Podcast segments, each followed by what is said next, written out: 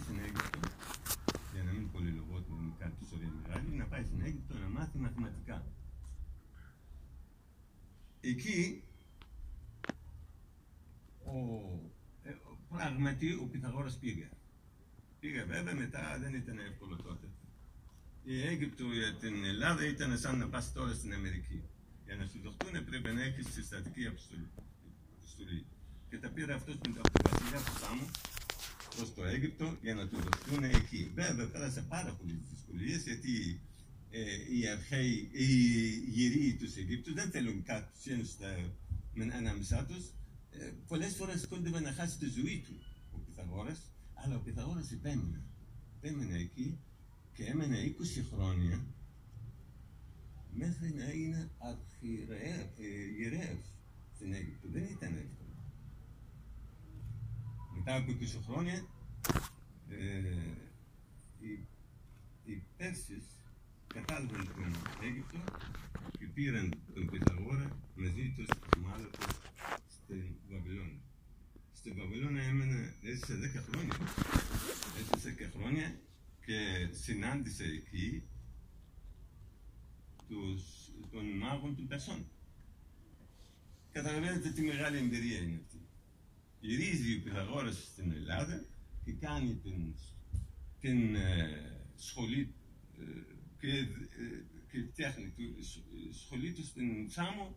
Ε, εκεί δεν πήγα καλά, τον διώξανε, πήγε στην κάτω Ιταλία. Στην κάτω, κάτω Ιταλία μετά από ένα χρονικό διάστημα και εκεί κάψανε το σχολείο του και όλοι οι μαθητές του σκορπίστηκαν και όπου πήγαν οι μαθητοί του άλλαξαν κοινωνίες. Λένε ότι ο Εσχύλος είναι Πυθαγόριος. Ο Σκύλος ήταν, γεννήθηκε 525 π.Χ. Εκείνη την, ε, ε, αν είχα πάει 20 χρονών εκεί, ε, σίγουρα θα έχει συναντηθεί με τον Πυθαγόρα. Και αν δεν έχει συναντηθεί Πυθαγόρα, αν είναι Πυθαγόρια, σίγουρα να γίνει και Πυθαγόριος, ε, χωρίς να έχει μπει στο σχολείο ε, του Πυθαγόρα. Βέβαια, οι, οι μαθητές σκορπιστήκαν. Ε, πολλές από αυτές τις μαθητές μπήκαν στην Ελλάδα. Γιατί λένε ότι η Σχήλος είναι Πυθαγόριος; Εδώ θα, ξεκινήσω, θα, λέμε, θα θέλω να σας πω ότι ε, ο Εσχύλος, αν διαβάζετε το περίοδο ε, που ε, το, ο Σχύλος συμμέτειχε στους δύο πολέμους. Το, πόλεμο, ε, τη μάχη του Μαραθώνα, 490, και το μάχη της Σαλαμίνας, 480. 470 περίπου, ο Σχήλος γράφει το πρώτο ποιητικό του έργο, θεατρικό του έργο. Το, το, ο Σχήλος έγραφε τέτοια, θεατρικά, τέτοια ε, ε, ποιητικά έργα και το θέατρο που ε, το, ε, τα, τα θεατρικά του έργο ε, ήταν, ήταν φοβερές οι διαστάσεις. Τιτανικές οι διαστάσεις. Ήταν μαγευτικό. Ήταν πολύ δυνατό για το, εκείνη την εποχή. Ε, αυτό που θέλω να πω, γι' αυτό σας είπα ότι θα πω σε κωδικούς, νομίζω δεν μου καταλάβετε. Ε, ο, ο Σχήλος επηρεάζε τόσο το ελληνικό λαό, και της έδωσα αυτό το μήνυμα, ότι οι Πέρσες μας επιτέθηκαν με τις γνώσεις. Άρα λοιπόν εμείς πρέπει να έχουμε γνώσεις για να προστατευτούμε. Ο ελληνικός λαός εκείνη την εποχή στράφηκε προς αντισογνώσεων. Οι σοφιστές, οι σοφιστές άνθησαν. Ο ελληνικός λαός έδωσε, έδωσε πολλά λεφτά για να εκπαιδεύει τα παιδιά του. Ε, και στους σοφιστές βρήκαν ένα σπουδαίο επάγγελμα. Έβγαλαν πολλά λεφτά.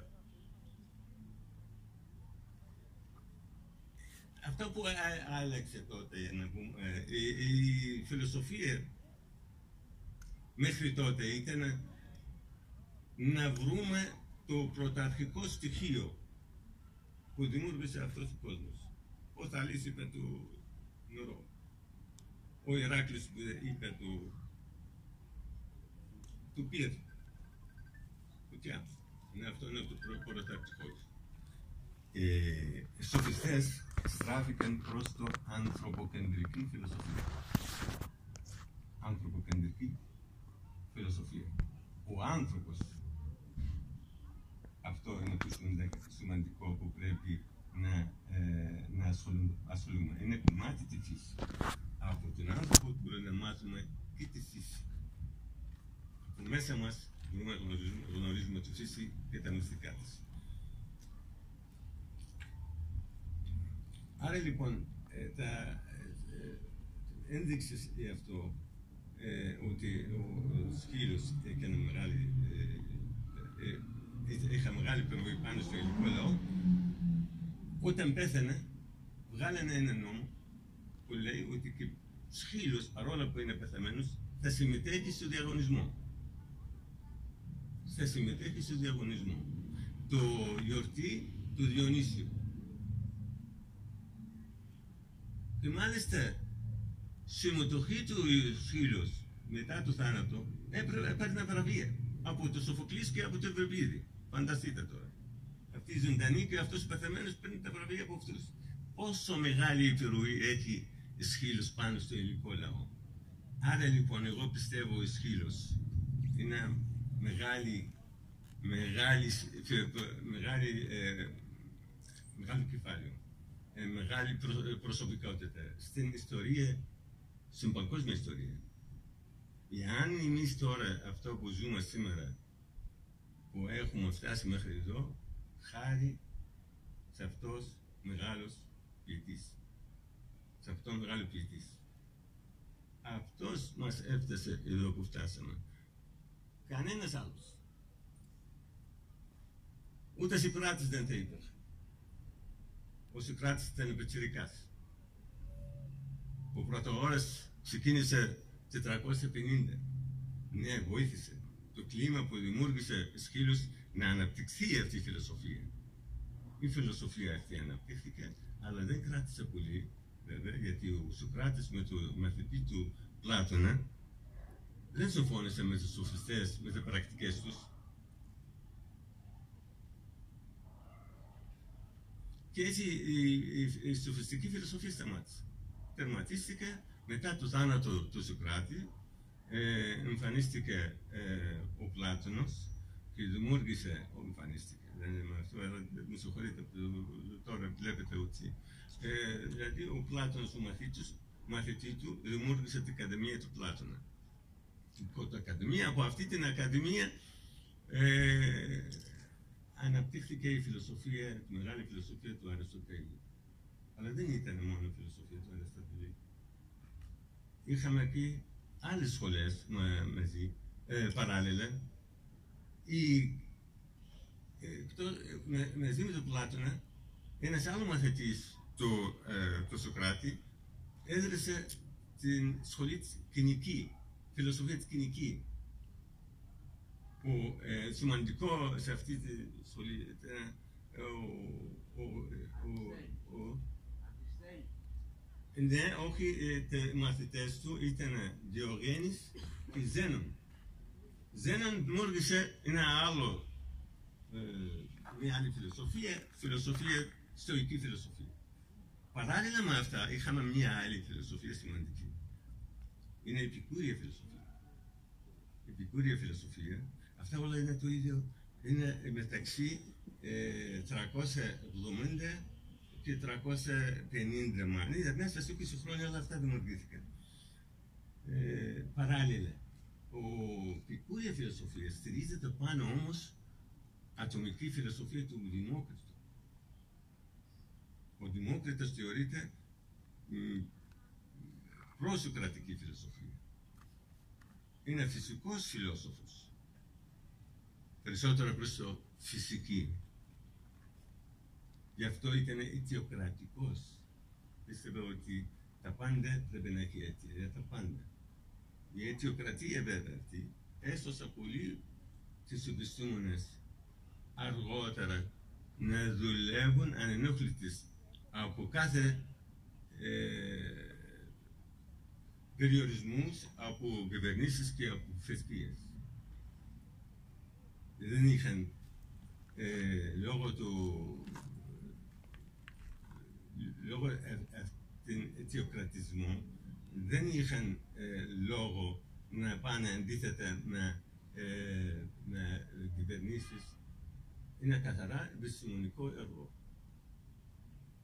Ψάχνουν την αλήθεια χωρίς να επηρεάζουν τον Θεό και τις κυβερνήσεις που περισσότερα ήταν στηρίζουν πάνω σε κάποια θρησκεία.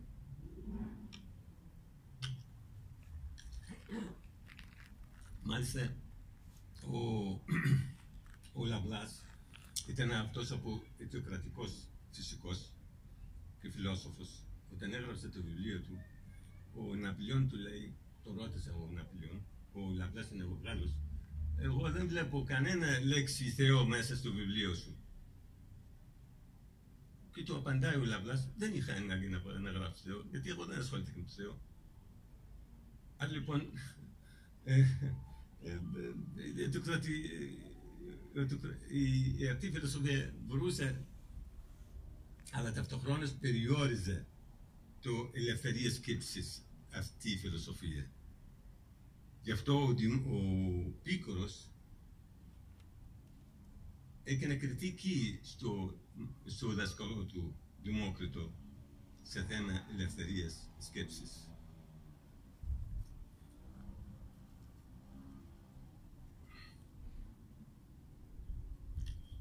τώρα θα λέτε, με τι σχέση τι περιβαλλοντικές τώρα, τι λέμε τώρα με τις επιστήμες; Η σχέση έχει ότι αυτές τις τρεις φιλοσοφικά ρεύματα, σχολές, όπως αριστοτελική, η στοική και η επικούρια φιλοσοφία, έχουν τρεις πυλώνες. Φιλοσοφία της φύσης, ηθική ασχολήθηκαν με τρεις πυλώνες ηθική φιλοσοφία και λογική.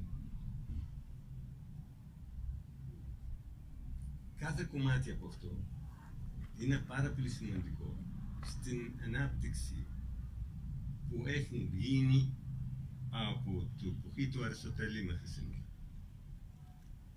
Η λογική που την επιστήμη που την έφτιαξε ο Αριστοτέλης είχε μεγάλο αντίκτυπο πάνω στους μαθηματικούς που πέρασαν αργότερα.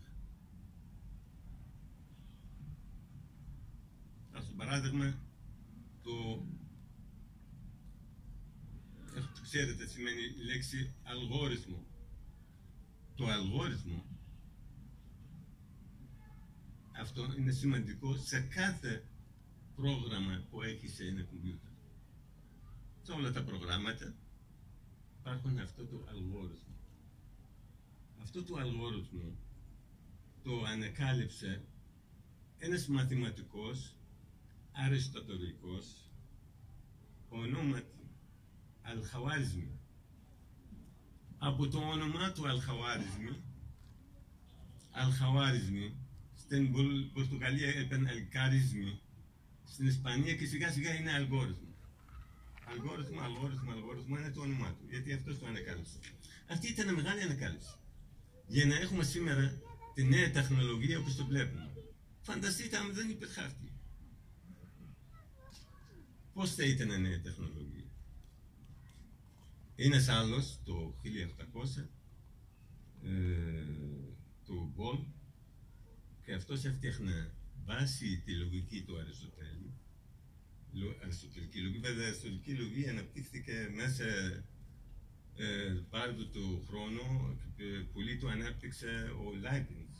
Ο Λάιμπνιτς έχει μεγάλη συμβολή ε, στο ε, ανάπτυξη τη λογική και το αργότερα τη νέα τεχνολογία. Μάλιστα αυτός ε, ε, ήταν ένας άνθρωπος που ε, ε, έφτιαχνε αριθμομηχανές το 17ο αιώνα.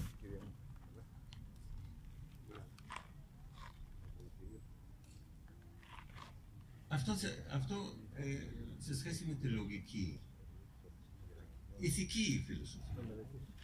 Άλλη πυλώνα. Η ηθική φιλοσοφία σήμερα μας έχει, όταν μιλάμε για περιβαλλοντική ηθική, μιλάμε για δύο ηθική, για πολλές ε, φιλοσοφίες που συνδέονται την ηθική με τις επιστήμες, στηρίζονται πάνω σε όλο αυτό το έργο που έγινε όλα αυτά τα χρόνια μέσα από αυτές τις σχολές. Η επικούρια φιλοσοφία ήταν κυρίαρχη σε, όλη την, ε, Μεσό- σε όλο το Μεσόγειο κατά τη διάρκεια της ελληνιστική περίοδου μέχρι του, μέχρι του ε, 200 μετά Χριστό. Ε, καταλαβαίνετε τι επιρροή έχουν αυτοί, ε, αυτές τις φιλοσοφίες πάνω στις, ε, ε, στην ε, σκέψη των ανθρώπων, ε, στην ανάπτυξη της σκέψης των ανθρώπων. Ε, αυτό ε, έφτασε σε ένα σημείο να έχουμε αυτή την έκρηξη που το έζησε, το ζήσαμε με τον Νεύτωνα. Βέβαια, ο Νεύτωνας τώρα, μιλάμε για τον Νεύτωνα. Ο Νεύτωνας προηγού- προηγήθηκε Γαλιλαίο. Αλλά ταυτόχρονα με τον Γαλιλαίο είχαμε τον Τζορντάνο Μπρούνο. Ο Τζορντάνο Μπρούνο ήταν ένας ε, φιλόσοφος, μαθηματικός, που ισχυρίστηκε ότι ε, τότε ήταν απογορευτικό αυτό, να πεις ότι ε, το σύστημα που ζούμε είναι ηλιοκεντρικό σύστημα. Αυτοί πίστευαν ότι το σύστημα ήταν ηλιοκεντρικό. Επέμενε το σύστημα ότι είναι ηλιοκεντρικό. Του, ότι θα καταλήξει ότι θα τον σκοτώσουν, το ξέρει. Γιατί προηγούμενος ο, ο Τζορντάνο Μπρούνο ξέρει πολύ καλά ποιος ήταν Αβερόης. Αβερόης αυτός που μετάφερε όλη την αριστοτελική φιλοσοφία στην Ευρώπη. Μέσα στην Ισπανία, στην Ευρώπη. Το 1250. Την μετάφερε και την ε, έγραψε βιβλία. Ερμήνευσε την ε, φιλοσοφία του Αριστοτέλη για πολλά χρόνια μέχρι το 1500 ήταν σε μία αναφορά τα βιβλία του για να καταλάβουν τι έχει γράψει Αριστοτέλη. ο Αβιρόης τον καταδικάσαν όταν υποστήριξε τις αλήθειες, τις επιστημονικές αλήθειες. Τον καταδικάζανε ότι είναι άθωο. Τον κατέστρεψαν, πήραν. Τον κατέστρεψαν γιατί; Τον κατέστρεψαν γιατί παραδέχτηκε ότι έκανε λάθος και ξεφτυλίστηκε. Αυτή την εμπειρία του ξέρει πολύ καλά ο Τζορντάνο Πούνο και δεν παραδέχτηκε ότι έκανε λάθος. Προτείνε, προτι, προ, προτίμησε να πεθαίνει παρά να λέει και να έχει την ίδια κατάληξη γιατί μετά από 10 χρόνια Αβερόης όταν άλλαξε ο κυβερνήσης του Μπαρκολόνη ε, νομίζω Μπαρκολόνη ήταν το είπε ε, ε, να γυρίζεις πίσω να πάρεις όλα τα αξιώματα το λέει εγώ έχω πεθαίνει εδώ και 10 χρόνια ψυχικά. Πνευματικά. Έχω πεθαίνει πνευματικά. Δεν μπορώ να κάνω τίποτα άλλο.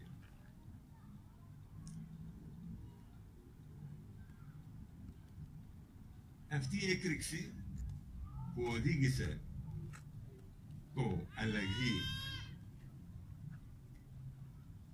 με το είσοδο το Δημόκριτο ξανά στην Ευρώπη, όταν λέω έτσι, μεταφορικά, δηλαδή η αγγλική φιλοσοφία στήριζε τον Δημόκριτο, η επιστήμη, το αιτιοκρατισμό, ο Λαπλάς, ο Νεύτωνα, ο Λόκ, όλοι στήριζαν το αιτιοκρατισμό, την Δημόκριτο. Ξεχάσαμε την Αριστοτέλη για πολύ καιρό. Τον τιμηθήκαμε όμως στο αρχές του 20ου αιώνα, όταν έγινε αυτή τη διαμάχη που σας τα είπα.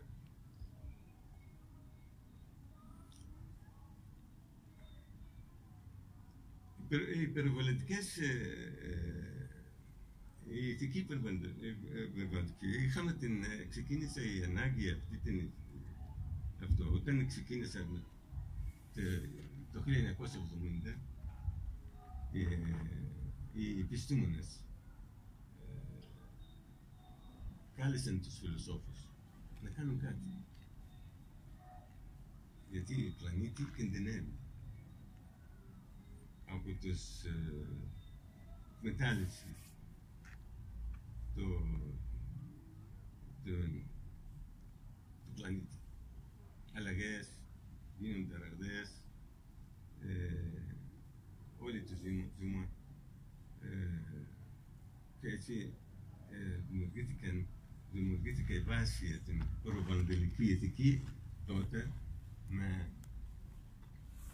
με τον ε, ε, Φίγκερ, όπως έλεγα προηγουμένως, και άλλοι μπορούσαν να κάνουν ε, ε, αρκετά αργά, αλλά όχι, ε, ε, όχι χρειάζεται γιατί ουσιαστικά τα προβλήματα που μας αντιμετωπίζουμε είναι πάρα πολύ μεγάλα και το βλέπουν και ζούμε. Υπάρχουν ερωτήσεις. Γιατί γίνονται αυτά; Ζήσαμε τα τελευταία ε, 40 χρόνια έκρηξη αύξησης πληθυσμού. Γιατί έχουμε αυτή την έκρηξη στην αύξηση πληθυσμού. Γιατί αυτή η κούρσα, τρελή κούρσα στην παραγωγή μηχανήματα στο πλανήτη; Δηλαδή αν εμφανίζεται σήμερα ε, ο, ο Διογέννης ε, θα λέει τι γίνεται εδώ; Για ποιο λόγο όλα αυτά; Εντάξει, έχει, έχει αλλαγές στο αυτοκίνητο, ε, διάφορες αλλαγές, να γίνει λιγότερα κατανάλωση βενζίνη, δεν ξέρω τι γίνεται εκεί, ηλεκτρονικά και τι γιατί όμως; Γιατί να μην έχει συγκράτηση; Αυτή η παραγωγή αυτοκίνητα τόσο πολύ. Εγώ έζησα την εμπειρία να μυρίζω αυτό το ωραίο άρωμα, το καινούριο αυτοκίνητο.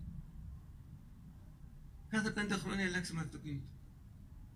Γιατί αυτό; Όταν πήγαμε στο Κούβα,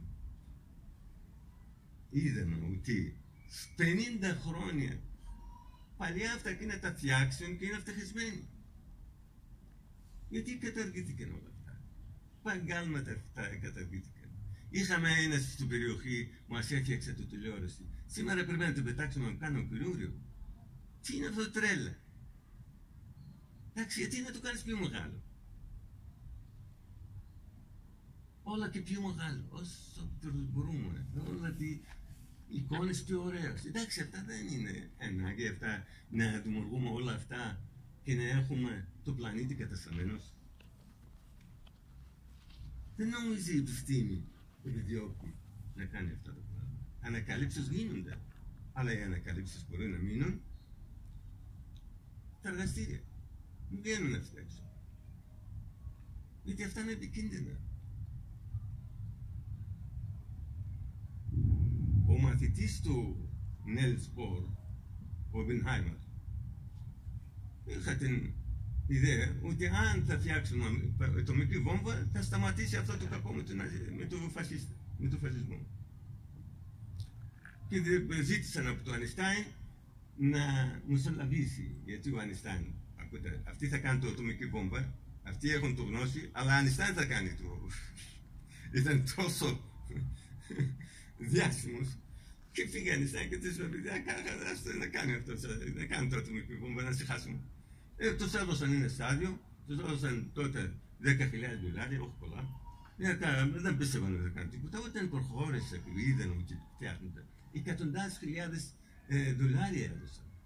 Και όταν είναι και το ατομική βόμβα πραγματικότητα, τον πήρανε χωρίς να σκέφτονται, χωρίς να τον δοκιμάσουμε κάπου αλλού το δοκιμάσουμε σε, σε περιοχές αιμάτων πληθυσμού.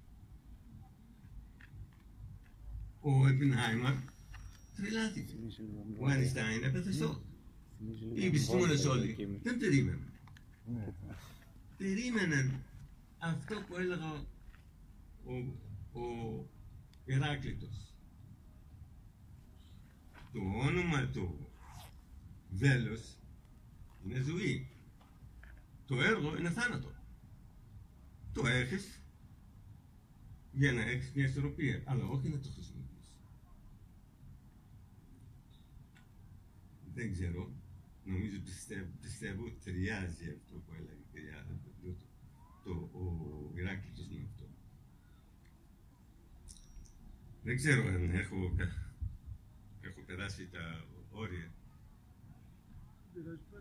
Όχι. ε, Πάνω από μισή ώρα μιλήσα. συνεχίστε, συνεχίστε. Α; Είναι καλό να γίνει συζήτηση, συζήτηση μεταξύ σας. Είμαστε αρκετά άτομα. Θα ήταν ωραία να κάθε ένας να τολμήσει να πει του, την άποψή του, τις σκέψεις του. Πάνω σε θέματα όπως αυτές οι περιβαλλοντικές ε, προ- προ- τα προβλήματα που αντιμετωπίζουμε. Εγώ ξεκίνησα με ένα πράγμα και θα κλείσω με αυτό ότι πολύ ωραίο πάμε τα παιδιά μας να, δω- να δούνε το βουνό για να προστατεύουν το βουνό. Γιατί όπως πήραμε εμείς, στηρίζουμε πάλι στο Singer, όπως πήραμε εμείς, κληρονομήσαμε το βουνό, πρέπει να το δώσουμε το βουνό στα παιδιά. Αυτοί θα αποφασίσουν και ελπίζουμε και αυτοί θα κάνουν το ίδιο. Πρέπει να γίνει από γενιά στη γενιά. Η φύση δημιουργείται με την προστασία, με την προστασία, προστασία τους ανθρώπους. Δημιουργούν το φύση μας όπως είναι ωραίο όμως. Έχω ένα κήπο, θα το φυτέψω, θα το κουτίζω τα δέντρα, θα τα προσέχω, θα είναι πολύ ωραίο σαν παράδεισο. Έτσι θα γίνει και το περιβάλλον μας. Καθένας πρέπει να ανησυχεί για το περιβάλλον όταν κακοποιείται. Εάν αυτό που κάνετε το κάνει όλοι που ζούμε εδώ στα Χαλκίδα, προστατεύουν αυτό που έχουν πάρει και κληρονομήσει από τους γονείς τους και το δίνουν στα παιδιά τους άτυκτο, νομίζω κανείς δεν θα μπορεί, μπορεί να περάσει το περιβάλλον που ζούμε. Είμαστε λίγοι που σκεφτόμαστε έτσι. Ο λόγος, η φιλοσοφία δεν διδάσκεται. Η ηθική φιλοσοφία δεν τα ξέρει κανείς. Τότε που δημιούργησαν τόσες σχολές, γιατί ο κόσμος είχε ανάγκη. Μην νομίζετε αυτές τις σχολές που δημιούργησαν, που σας έλεγα, ε, κάναν δουλειά χωρίς να έχουν οικονομικό όφυλο. Η κοινωνία κλήρωσε αυτούς. Γιατί είχαν ανάγκη να έχουν αυτές τις πολύτιμες γνώσεις. Σήμερα βλέπω ότι δεν υπάρχει. Δεν υπάρχει. Οι τηλεοράσεις δεν μιλάνε για αυτά.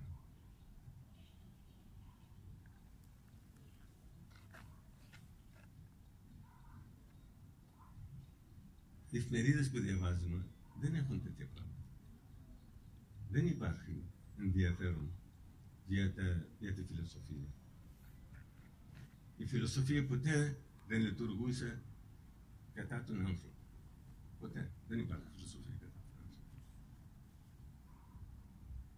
Γιατί η φιλοσοφία, ξέρετε, το, το λέξη αυτή, πρώτη φορά, το είπα ο Πυθαγόρας. Όταν ρωτήσανε τον Πυθαγόρα τι επάγγελμα έχεις, τι να πει, είπε φιλόσοφος. Αγάπη, σοφία. Αγάπη και σοφία. Είμαι φιλόσοφος.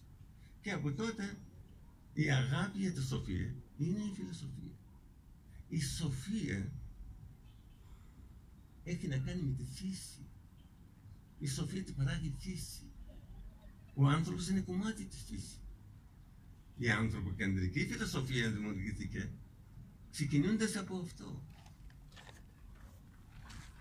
Ότι η σοφία είναι για να αναπτυχθεί πρέπει να γίνει ανθρωποκεντρική. Δεν μπορούμε να σκέφτομαι συνέχεια στο πρωταρχικό στοιχείο που, δημο- που δημιούργησε- που, ε, το οποίο δημιουργήθηκε ο, κο- ο, ο κόσμος από αυτό. Ευχαριστώ πάρα πολύ. Να είστε καλά. Ε, Συγγνώμη που τα λέω έτσι, γιατί συγκεντρώνω πάνω στη σκέψη μου και τη γλώσσα τα έχω. Η, η, η αρχαία ελληνική γλώσσα. Θέλω να σε πάω από αυτό. Η αρχαία ελληνική γλώσσα δεν είναι μόνο ο σκύλος. Αλλά η ίδια αρχαία ελληνική γλώσσα, αν δεν υπάρχει, αν δεν υπήρχε, δεν θα υπήρχε αυτό που ζούμε. Η αρχαία ελληνική γλώσσα δημιούργησε όλα αυτά που βλέπουμε. Τώρα εμείς με την, ναι, με την ε, ε, ε, να σας πω ότι η ελληνική γλώσσα είναι πάρα πολύ προχωρημένη σχέση με τις άλλες γλώσσες. Είναι δυνατόν αυτό που είπε ο Περικλής, δύο λέξεις, δύο λέξεις τι είναι, για να μπορούν όλοι να καταλάβουν τι θέλει να κάνει και ενώθηκαν αμέσως για να αντιμετωπίζουν στην μάχη της Σαλαμίνα του εχθρό. Η αρχαία ελληνική γλώσσα δεν θέλει πολύ να πεις πράγματα, λίγα λόγια και θα καταλάβουν. Ε, Βέβαια, ο πιο, ο πιο κακοποιός στην αρχαία ελληνική γλώσσα ήταν ο Ηράκλειτος. Γι' αυτό ότι ήταν σκοτεινικός φιλόσοφος γιατί δεν το κατάλαβε. Έτσι λέει ο Αριστοτέλης, ότι ο Ηράκλειτος ήταν μια γλώσσα δεν ήταν. Αλλά παρόλα αυτά ήταν- όλα αυτά που έχει και ο Ηράκλειτος μπορούμε να το βρούμε στη φιλοσοφία του Κίγκελ. Η φιλοσοφία του Κίγκελ ε, ε, κουμένα καραμένα πάνω στη φιλοσοφία του Ηράκλειτου. Σας ευχαριστώ πάρα πολύ. Ευχαριστούμε.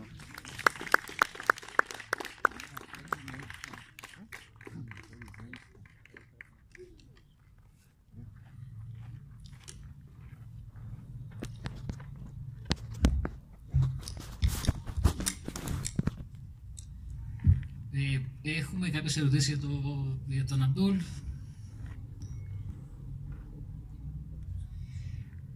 Ε, Παντελής. Ε, η ερώτησή μου έχει να κάνει με το κομμάτι. Υπάρχει μια διάσταση απόψεων αυτή τη στιγμή ε, σχετικά με την περιβαλλοντική ηθική και με την ηθική για την ανθρώπινη ζωή. Μιλήσατε ότι ο Πυθαγόρας είχε επιλέξει να μην μεταφέρει τη γνώση εκτός της σχολής του. Κάτι το οποίο επιβεβαιώθηκε Εμείς το μάθαμε, ε. δυστύχημα με τις ατομικές βόμβες όπως μας Είδε φωτιά είπατε, πάνω στη λίμνη. που οι επιστήμονες είπανε τι κάναμε. Άρα, Το έμαθα αυτό. πολύ σωστά θέσατε το δίλημα θεωρούμε ότι δεν πρέπει φαίνεται οι τώρα. επιστήμονες να βιάζονται Όλα να αυτά, περνάνε την επιστήμη τους και την ανάπτυξή της στην ευρεία μάζα. Δεν είναι έτοιμη να τη χρησιμοποιήσει. Αφενός. Αφετέρου, το πρόβλημα του, του υπερπληθυσμού που θέσατε έρχεται σε μια αντίθεση με το περιβάλλον. Γιατί αν θέλουμε να προστατεύσουμε το περιβάλλον, θα πρέπει να θεωρήσουμε ότι ο άνθρωπος είναι ένας ιός απάνω στον πλανήτη. Και όσο σαν ιός ε, αποκτάει και πε- μεγαλύτερη, μεγαλύτερο πρόσωπο στον πλανήτη, περισσότερος πληθυσμός, το περιβάλλον δεν αντέχει. Άρα θα, βρισκου- θα βρεθούμε μοιραία κάποια στιγμή με ένα ηχικό ζήτημα. Η Κίνα το έχει αντιμετωπίσει κάποια στιγμή που έλεγε ότι θα γεννήσετε μέχρι ένα παιδί. Τώρα που αρχίσανε να πλουτίζουν, το περάσανε στα δύο παιδιά. Αποτέλεσμα, υπερπληθυσμός ακόμα περισσότερος. Θεωρείτε ότι θα βρεθούμε πολύ σύντομα μπροστά σε ηθικά διλήμματα σχετικά με τη ζωή του ανθρώπου για την προστασία του περιβάλλοντος, γιατί ή αλλιώς θα αυτοκαταστραφούμε αν δεν σταματήσουμε τον υπερπληθυσμό. Και όταν βλέπουμε ότι ακόμα και σήμερα μέσα σε μια πανδημία, μια πανδημία η οποία κακά τα ψέματα η φύση από μόνη της ξέρει τι κάνει, οι πανδημίες έρχονται κατά καιρούς για να μειώσουν τον πληθυσμό. Ε, όταν βλέπουμε την επιστήμη να μπορεί, την επιστήμη να μπορεί να καταπολεμήσει τον ιό πολύ γρήγορα. Και ο ίδιος ο άνθρωπος λέει δεν θα κάνω το εμβόλιο γιατί θέλουν να με ξεκάνουν με το εμβόλιο ενώ ουσιαστικά ο ιός είναι που θα το ξεκάνει. Ε, όλη αυτή τη, όλο αυτόν τον παραλογισμό κάποια στιγμή θα δημιουργηθούν ηθικά διλήμματα. Πιστεύετε ότι η ανθρωπότητα είναι έτοιμη να το αντιμετωπίσει; Ναι. Ναι, βεβαίως. Ο πληθυσμός σας είπε ότι αυξήθηκε τα τελευταία 40 χρόνια. Εάν παίρνετε τα περιοχές που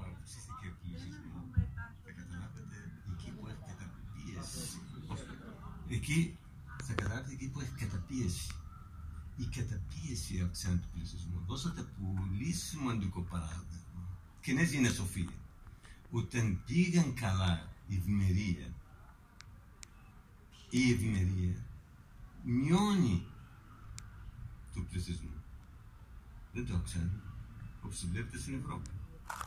Άρα λοιπόν όταν είδαν ότι πάνε καλά και οι άνθρωποι ελέγχουν την κατάσταση, τις άφησαν οι Ιράκοι. Είδαν ότι ο πληθυσμός δεν αυξήθηκε.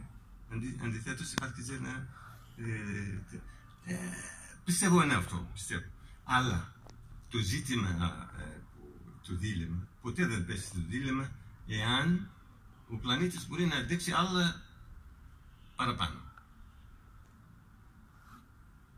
Ε, το, αλλά το θέμα ότι αντέχει ε, μια οικογένεια πέντε και έξι παιδιά, τέσσερα παιδιά, έρχονται σε περιοχές κατά πίεση οι άνθρωποι δεν καταλαβαίνουν πώς γίνονται και τα παιδιά τους.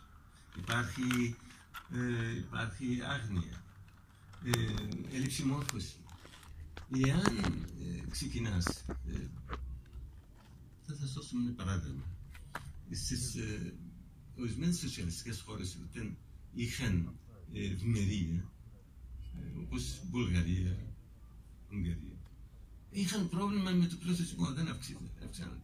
Αυξάνεται μόνο η, η, η, η τσίγα πληθυσμό.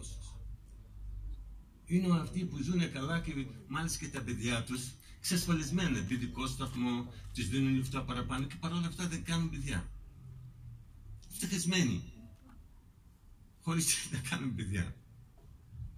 Δεν είναι και καλό αυτό. Πρέπει να βρούμε μια ισορροπία. Ε, να κάνουμε παιδιά, αλλά με, να, να, να έχουμε μια ισορροπία. Ε, το, το, πρόβλημα του άψης πληθυσμού έχει να κάνει σύστημα. Ούτε μια χώρα τον καταπολεμάς. Οικονομικά ανεξάρτητα από, από άλλη χώρα. Ανεξέλεκτα τα πράγματα.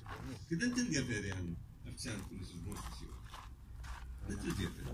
Σε κάποια στιγμή οι επιστήμονες λένε ότι υπάρχει κίνδυνος να έχουμε πρόβλημα με το αύξηση του πληθυσμού που δεν, δεν αντέχει η πλανήτη. Δεν νομίζω Αλλά η αύξηση του πληθυσμού δεν είναι ότι βάρος στο πλανήτη, βάρος στις οικογένειες ίδιες, στη κοινωνία. Γιατί να γίνει αυτή η αύξηση; Σημαίνει έχει προβλήματα ε, επιβίωση. Όταν μια οικογένεια στην Τουρκία φτωχή και κάνει πολλά παιδιά, τα θέλει. Γιατί τα θέλει. Γιατί τα θέλει. Υπάρχει άγνοια. Στη Συρία, στο Ιράκ, στο Αφγανιστάν, στο, σε όλες τις χώρες που είναι καταπιεσμένοι, που δεν έχουν την ελευθερία τους. Η ελευθερία θα μειώσει τον πληθυσμό, πιστεύω. Να δώσουμε την ελευθερία. Να μοιράζουμε το, το δόξα παντού. Δεν μπορεί να έχει μια χώρα δόξα να κάνει ε, ό,τι θέλει και μια χώρα δεν έχει ούτε να, να, οικονομικά να μπορεί να, να ανεξαρτοποιηθεί.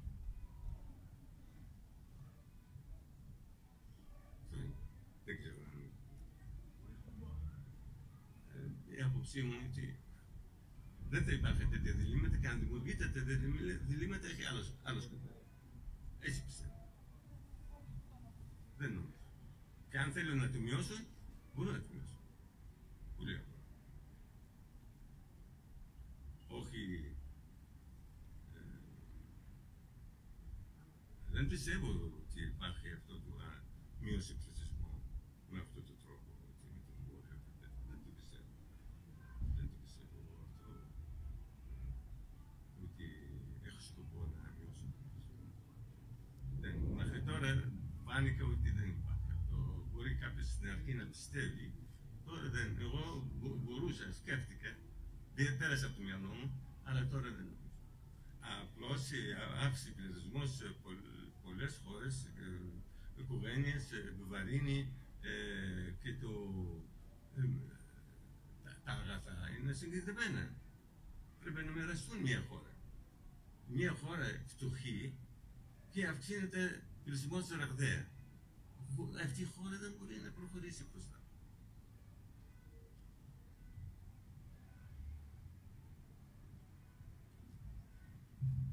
Ε, επόμενη ερώτηση.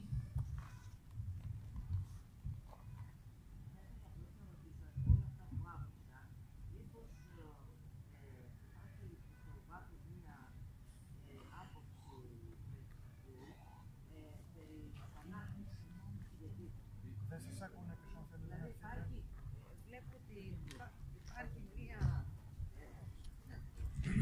Αμπτούλ, ε,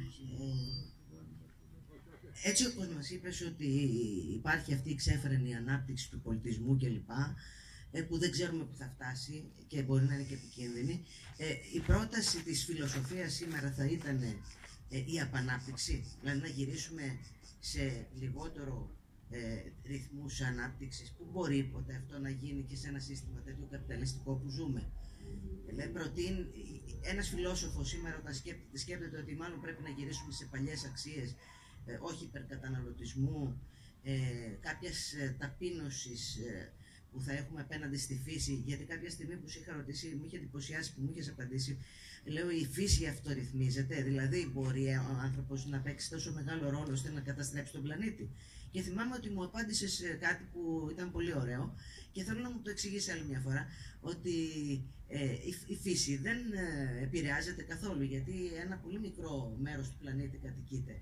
Απλώς ε, η φύση μπορεί να σου δώσει ένα χαστούκι, εσένα δηλαδή. Έχουμε την εντύπωση ότι εμείς μπορούμε να ρυθμίσουμε πράγματα της φύσης, ενώ η φύση με ένα χαστούκάκι που θα δώσει στους ανθρώπους και ο άλλος ο φίλος που είπε ότι είναι ένας ιός ο άνθρωπος και μου άρεσε πάρα πολύ, ο ιός πάνω στον πλανήτη είναι ο άνθρωπος, μήπως η ίδια η φύση θα σου δώσει ένα χαστούκάκι και εκείνη θα συνεχίσει το έργο της και την πορεία της. Δηλαδή πόσο μπορούμε να καταστρέψουμε τον πλανήτη, πώς είναι η συμβολή μας αυτό. Μπορούμε ή τελικά θα φύγουμε εμείς και θα εξαφανιστούμε και θα μείνουν τα δέντρα, τα βουνά και όλα αυτά και θα ξαναφτιαχτούν όπως είπες και προηγουμένως θα ξανα... Γιατί είπες κάποια στιγμή ότι μπορεί και να μην φτιαχτούν ποτέ ένα βουνό, να μην ξανα, ποτέ, ποτέ ξαναγίνει όπως ήταν πριν. Όμως θα βρει κάποιους τρόπους για να είναι βουνό και να, να ανθίσει και πάλι. Αυτό θα μας, αν μπορείς να μας το εξηγήσεις. η...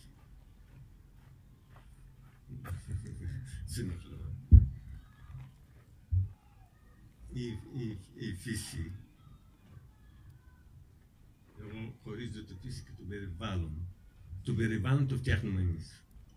Η φύση μας, μας παρέχει την εαυτό της. Πάρτε την φύση και κάντε ό,τι θέλετε. Εμείς δημιουργούμε περιβάλλον. Όλα αυτά τα χρόνια, αυτά τα βουνά δημιουργήθηκαν με την προστασία, προστασία των ανθρώπων. Κανείς δεν περίαζε τα βουνά αυτά. Ε, και όχι μόνο. Έχει τροπικά δάση που προ- αυτοπροστατεύονται και προστατεύονται από τους ανθρώπους του ίδιους. Και σήμερα καταστρέφονται αυτά. Δεν είναι μόνο τα βουνά. Το περιβάλλον του καταστρέφουν. Η φύση δεν την νοιάζει τι κάνεις, όπως ακριβώς, τι κάνεις εσύ.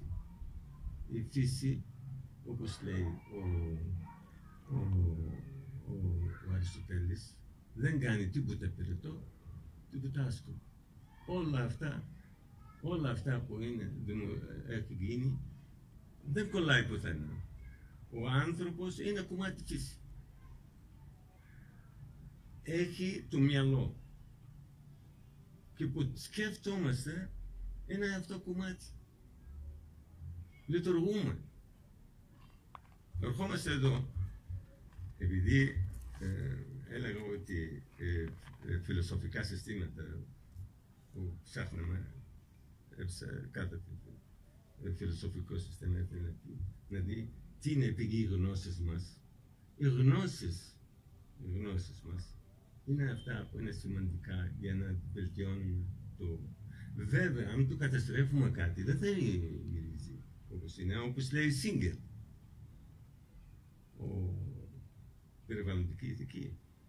Εάν το καταστρέψεις, δεν θα ξαναγίνει όπως ήταν, όπως το πήρες από το προηγούμενες γενιές. Θα κάνει κάτι άλλο. Εάν ημίζεις το τυβερνό τσιμέντο, δεν θα ξαναβγεί δέντρα. Από μόνο του θα βγει. Ενώ αν το κάψεις, υπάρχει πιθανότητα να βγει. Αν το κάψεις και το χτίζεις, βέβαια όταν το κάψεις το γονό, σημαίνει ότι θες να κάνεις κάτι. Άμα καίγεται μόνο του, μόνο τους θα συνέλθει. Μετά από δύο χρόνια θα πούνε τα δέντρα μόνα τους. Αν καίγεται μόνος. Μπορεί να γίνει αυτό. Στα παλιά χρόνια είχαμε παρκτερκές, αλλά τώρα τα τελευταία 15 χρόνια ε, παρα, το παρακάνουμε. Εγώ θυμάμαι το 1980 που ε, 89, 8 ήταν που είχαμε πάρα πολύ ζέστη. Αλλά δεν, ε, δεν θυμάμαι αν είχαμε περκές όπως σήμερα. Όπως ε, αυτές, αυτές οι 15 χρόνια. Εκεί το που ξεκίνησα με το, ε, θυμάμαι, 2007. Κάηκα το ε, πε- περίπου 2 εκατομμύρια στρέμματα στο Πελοπόννησο. Το μισό πάρνηθα. Μέσα σε ένα μήνα. Ε, αυτά ήταν, υπάρχει υπερβολή στον Κέμα. Βέβαια, παρόλα αυτά, η Ελλάδα είναι πλούσια σε δάση. Η Ελλάδα- η Ελλάδα είναι πιο πλούσια σε δάση από κάθε άλλη χώρα. Γιατί; Ε, θυμάμαι οι Άραβες, θυμάμαι, δεν έχω ζήσει τότε, τα έχω ακούσει, τα έχω διαβάσει μάλλον. Ε, το 700 μετά Χριστόν, έλεγαν ο Θεός αγαπάει τις Έλληνες. Εγώ ακόμα ψάχνω γιατί ο Θεός αγαπάει τις Έλληνες. Ένα από αυτό νομίζω ότι η, εάν φυτεύεις ένα δέντρο, δεν θέλεις να ποτίζεις. Εγώ δεν ξέρω σε κάποια άλλη χώρα φυτεύεις δέντρο να μεγαλώνει μόνο του. Γιατί όλη η Ελλάδα είναι όλη ορεινή χώρα. Όλα ορεινά, δεν υπάρχει βιδιάδες. Φυτεύεται παντού. Νερά υπάρχει κάτω. παντού. Εάν καταστρέψει τα βουνά, αυτό ίσως να μην υπάρχει. Να μην έχουμε ελιές, λάδι, παρθένα, ελιόλαδα που λέμε, παρθένα, ελιόλαδα, γιατί από, α, ε, ε, οι ελιές δεν ποτίζονται. Δεν ποτίζονται αυτές οι ελιές και σου βγάζει το καλύτερο λάδι.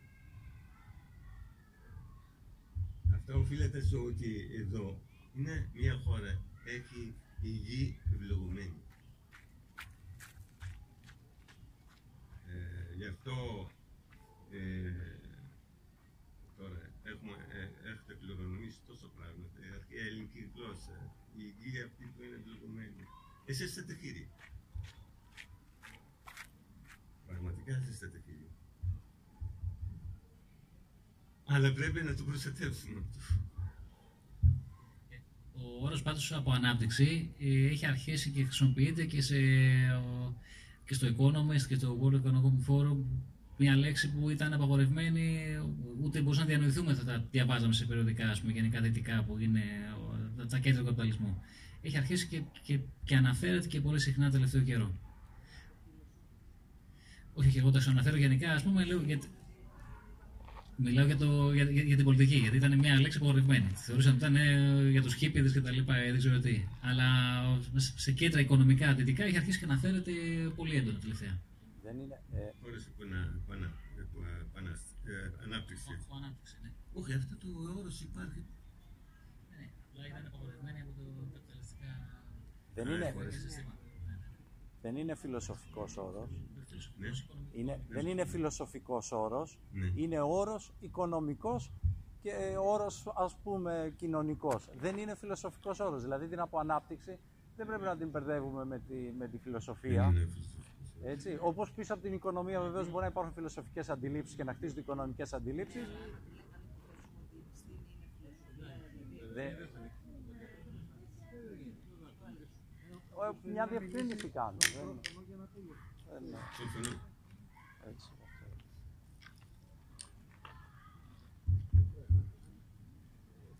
Ωραία. Ε, Ευχαριστώ πολύ, Αμπτούλ.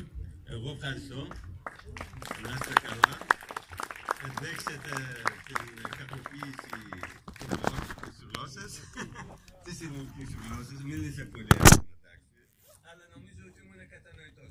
Όχι, ήσουν ακατανοητό και είχε πολύ ενδιαφέρον γενικά όλο το, όλη η δουλειά σου. Αυτή είναι η μεγαλείο της ελληνικής γλώσσας. Όταν κάποιος έχει κάτι να πει, η γλώσσα θα του βοηθήσει για να πει αυτό που θέλει. Και άλλες γλώσσες δεν θέλουν. Ναι. Ε, πάρτε λίγο το μικρόφωνο για να ακούγεστε. Και ανοίξτε το κουμπάκι να μιλήσει.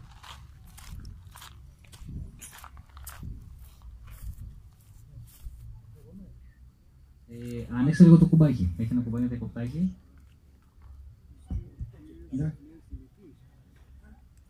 Ε, ναι και αναφερθήκατε στο Ηράκλειο. Θα ήθελα να κάνω μια επισήμανση.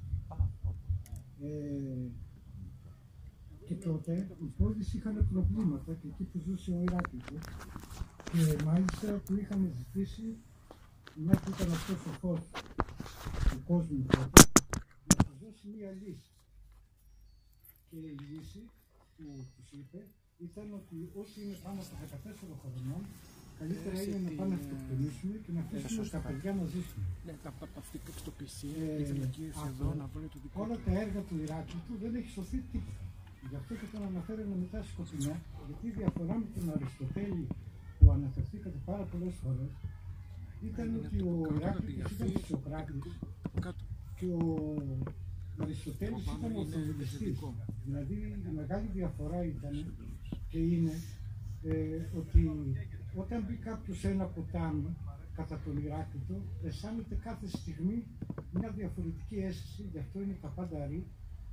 Ενώ κατά τον Αριστοτέλη έπρεπε να κάνουμε μια γέφυρα για να περάσουμε από τη μία πλευρά στην άλλη λόγω χρησιμότητας. Κάνουμε Αυτή η διαφορά όλη κατάγηση. ε, που δημιούργησε και τον ανθρωποκεντρισμό που ε, σε σχέση με τον ανιμισμό που, που όλα είχαν πνεύμα ουσίας ζωής ο ανθρωποκεντρισμός πραγματικά δημιούργησε τον άνθρωπο σαν ιό πάνω στον πλανήτη δημιουργώντας, μια σας αρέσουν τα αρχαία ελληνικά, την έννοια πολίτης, που ο πολίτης ακόμα και η ορολογία του είναι ο αναγραμματισμός του οπλίτη.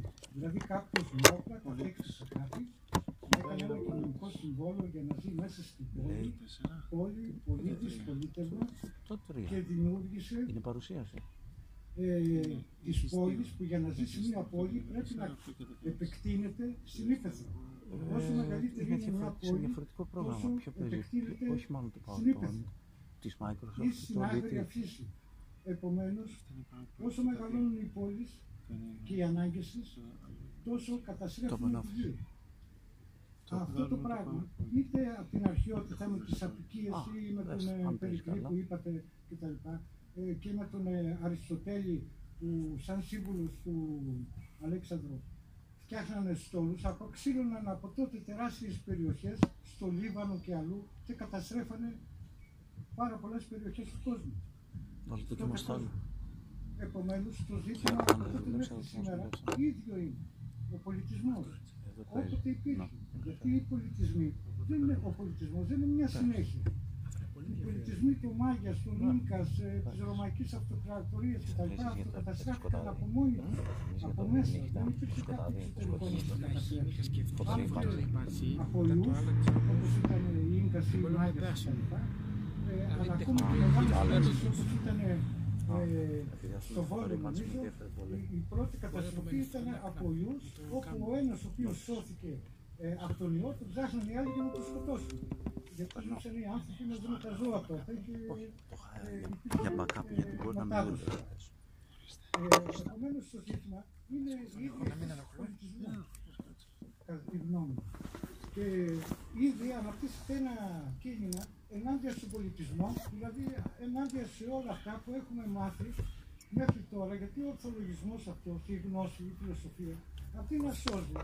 Βλέπουμε ότι ισχυρίζεται η εκάστοτε εξουσία, η εκάστοτε εξουσία ή οι εξουσίες ε, που κυβερνούν το κάθε τόπο, που η πολιτική μαζί με την εξουσία, δηλαδή την οικονομία, είναι ταυτόσιμη.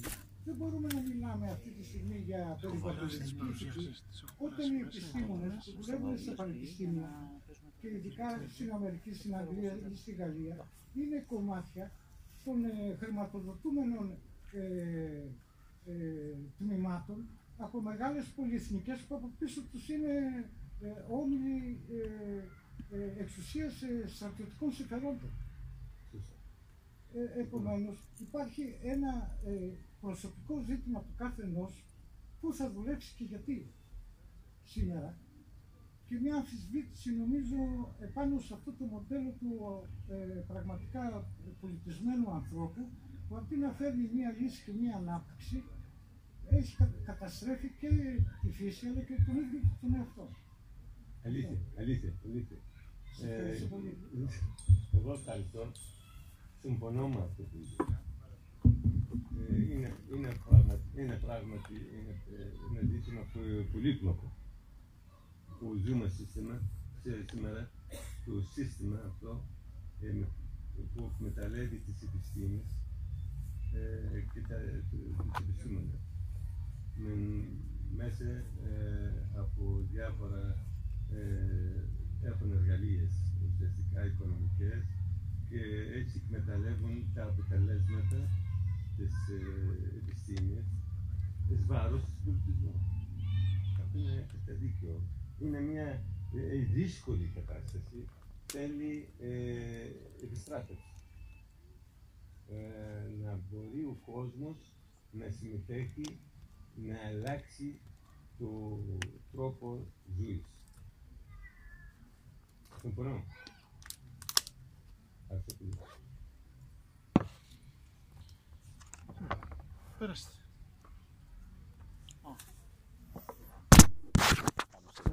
Πάρα πολύ. Βλέπω ότι να είστε καλά. Ευχαριστούμε πολύ.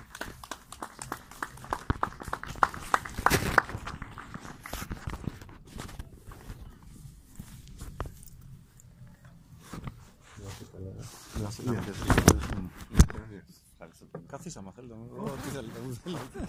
Καλύτερα εκτός από εκεί. Ε, Το δικό μου, ο Χριστός.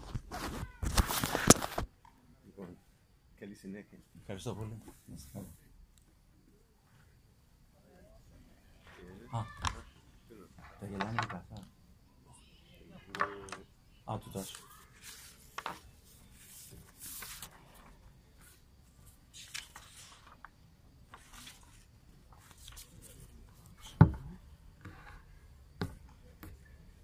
Θα κάνω μαγικά.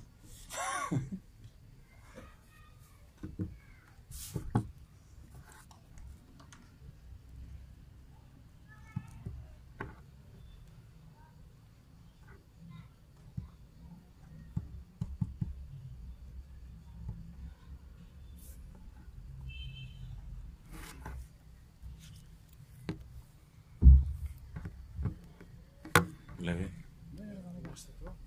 Θύμισε μου πώς δουλεύει.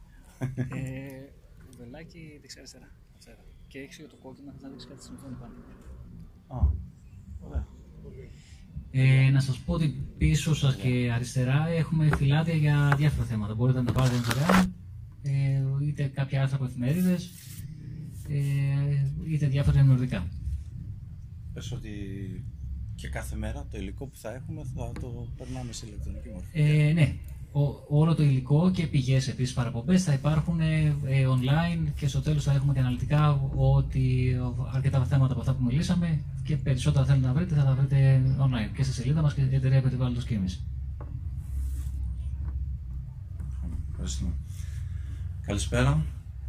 Με το καλό η δεύτερη μέρα. Ε, εδώ τώρα έτυχε να υπάρχει ένα έντυπο που λέει «Πού το πάτε το παιδί». Ε, το αλλάζω λίγο αυτό τώρα και θα μπορούσαμε να το κάνουμε το ερώτημα «Πού το πάμε όλοι μαζί το περιβάλλον». Ε, υποθέτω ότι το παιδί ο σύγχρονος γονιός ε, θέλει να το πηγαίνει σε διάφορες απολαύσεις και ε, να, του δίνει, να του δώσει προσόντα κλπ. Ε, και εμείς όλοι μαζί το περιβάλλον δεν ξέρω που το πηγαίνουμε. Η απλή λαϊκή κουβέντα θα μπορούσε να είναι ότι το πηγαίνουμε κατά διαβόλου. Ε, Θα μιλήσουμε λοιπόν, θα μιλήσω τώρα σήμερα για ένα θέμα που με ενδιαφέρει, αλλά νομίζω ότι όλους μας ενδιαφέρει. Ουσιαστικά δεν θα μιλήσουμε για φυσικό φυσικό περιβάλλον, αλλά θα μιλήσουμε για αστικό περιβάλλον. Αυτό όμως ε, συνδυάζεται με πάρα πολλά πράγματα. Να κάνω μια παρατήρηση όμως. Ουσιαστικά σήμερα στον πλανήτη, ναι ο πλανήτης είναι αρκετά μεγάλος, έχει μεγάλο πληθυσμό, χωράει αρκετό κόσμο, είμαστε πολλοί όμως, είμαστε πάρα πολλοί, είμαστε 7 δισεκατομμύρια και βάλε. Και έχουμε παρέμβει τόσο πολύ στον πλανήτη, που ουσιαστικά στον πλανήτη υπάρχουν αντιλήψεις, τις οποίες εγώ προσωπικά εκτιμώ ιδιαιτέρως, θεωρούν ότι πλέον δεν μπορούμε να διακρίνουμε στον πλανήτη διαφορετικές περιοχές, περιοχές με αστικό περιβάλλον, περιοχές με φυσικό περιβάλλον, αγροτικές ή μη αγροτικές κλπ. Υπάρχει μια άποψη που λέει ότι ολόκληρος ο πλανήτης έχει γίνει ένα αστικό περιβάλλον ή έστω ένα ημιαστικό περιβάλλον στο οποίο υπάρχουν κάτι σαν πάρκα, να το πω έτσι. Δηλαδή με αυτόν τον τρόπο αντιλαμβάνεται κανένας ότι η σχέση μας με τη γη, με τη μητέρα γη και τον πλανήτη γη είναι πλέον εντελώς διαφορετική από αυτήν που υπήρχε έστω και μέχρι το 1900, όταν ο πληθυσμός γης ήταν περίπου ένα δισεκατομμύριο. Το ζήτημα δεν είναι μόνο πληθυσμιακό, γιατί τα πληθυσμιακά ζητήματα, έτσι και κάνω μια σχέση με το προηγούμενο, ε, ερώτημα που ετέθη, τα πληθυσμιακά ζητήματα εδώ και 200 χρόνια, από την εποχή του Μάλθου, ταλανίζουν τον κόσμο. Ο Μάλθου ήταν ένας Εκκλέζο που έλεγε ότι με μεγαλώνοντας ο πληθυσμός δεν θα μπορεί να θρέψει τη γη και όλα αυτά τα πράγματα. Και όταν τα έλεγε αυτά, ο πληθυσμός ήταν 300 εκατομμύρια ε, πολλά μέρη του πλανήτη δεν, τα, δεν είχαν κατοικηθεί. Τελικά ο πλανήτης έζησε και το 1 δισεκατομμύριο και τα 7 μπορεί. Είναι ζήτημα διαχείρισης πόρων και είναι ζήτημα, διαχεί, είναι ζήτημα φιλοσοφίας και ηθικής το αν θα τους ταΐσεις ή δεν θα τους ταΐσεις. Και να πω και κάτι λίγο διαφορετικό, όπως παλιά στην Ελλάδα.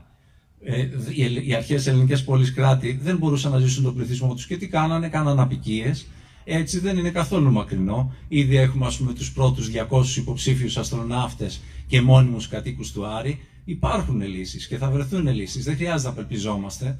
Άλλα πράγματα πρέπει να αναζητήσουμε. Ας δούμε λοιπόν αυτές τις καυτές μέρες ε, τι γίνεται με το αστικό περιβάλλον; Η φωτογραφία η πρώτη είναι από τη Χαλκίδα, είναι από τη μεριά του Καράβαμπα, είναι αρκετά ιδηλιακή.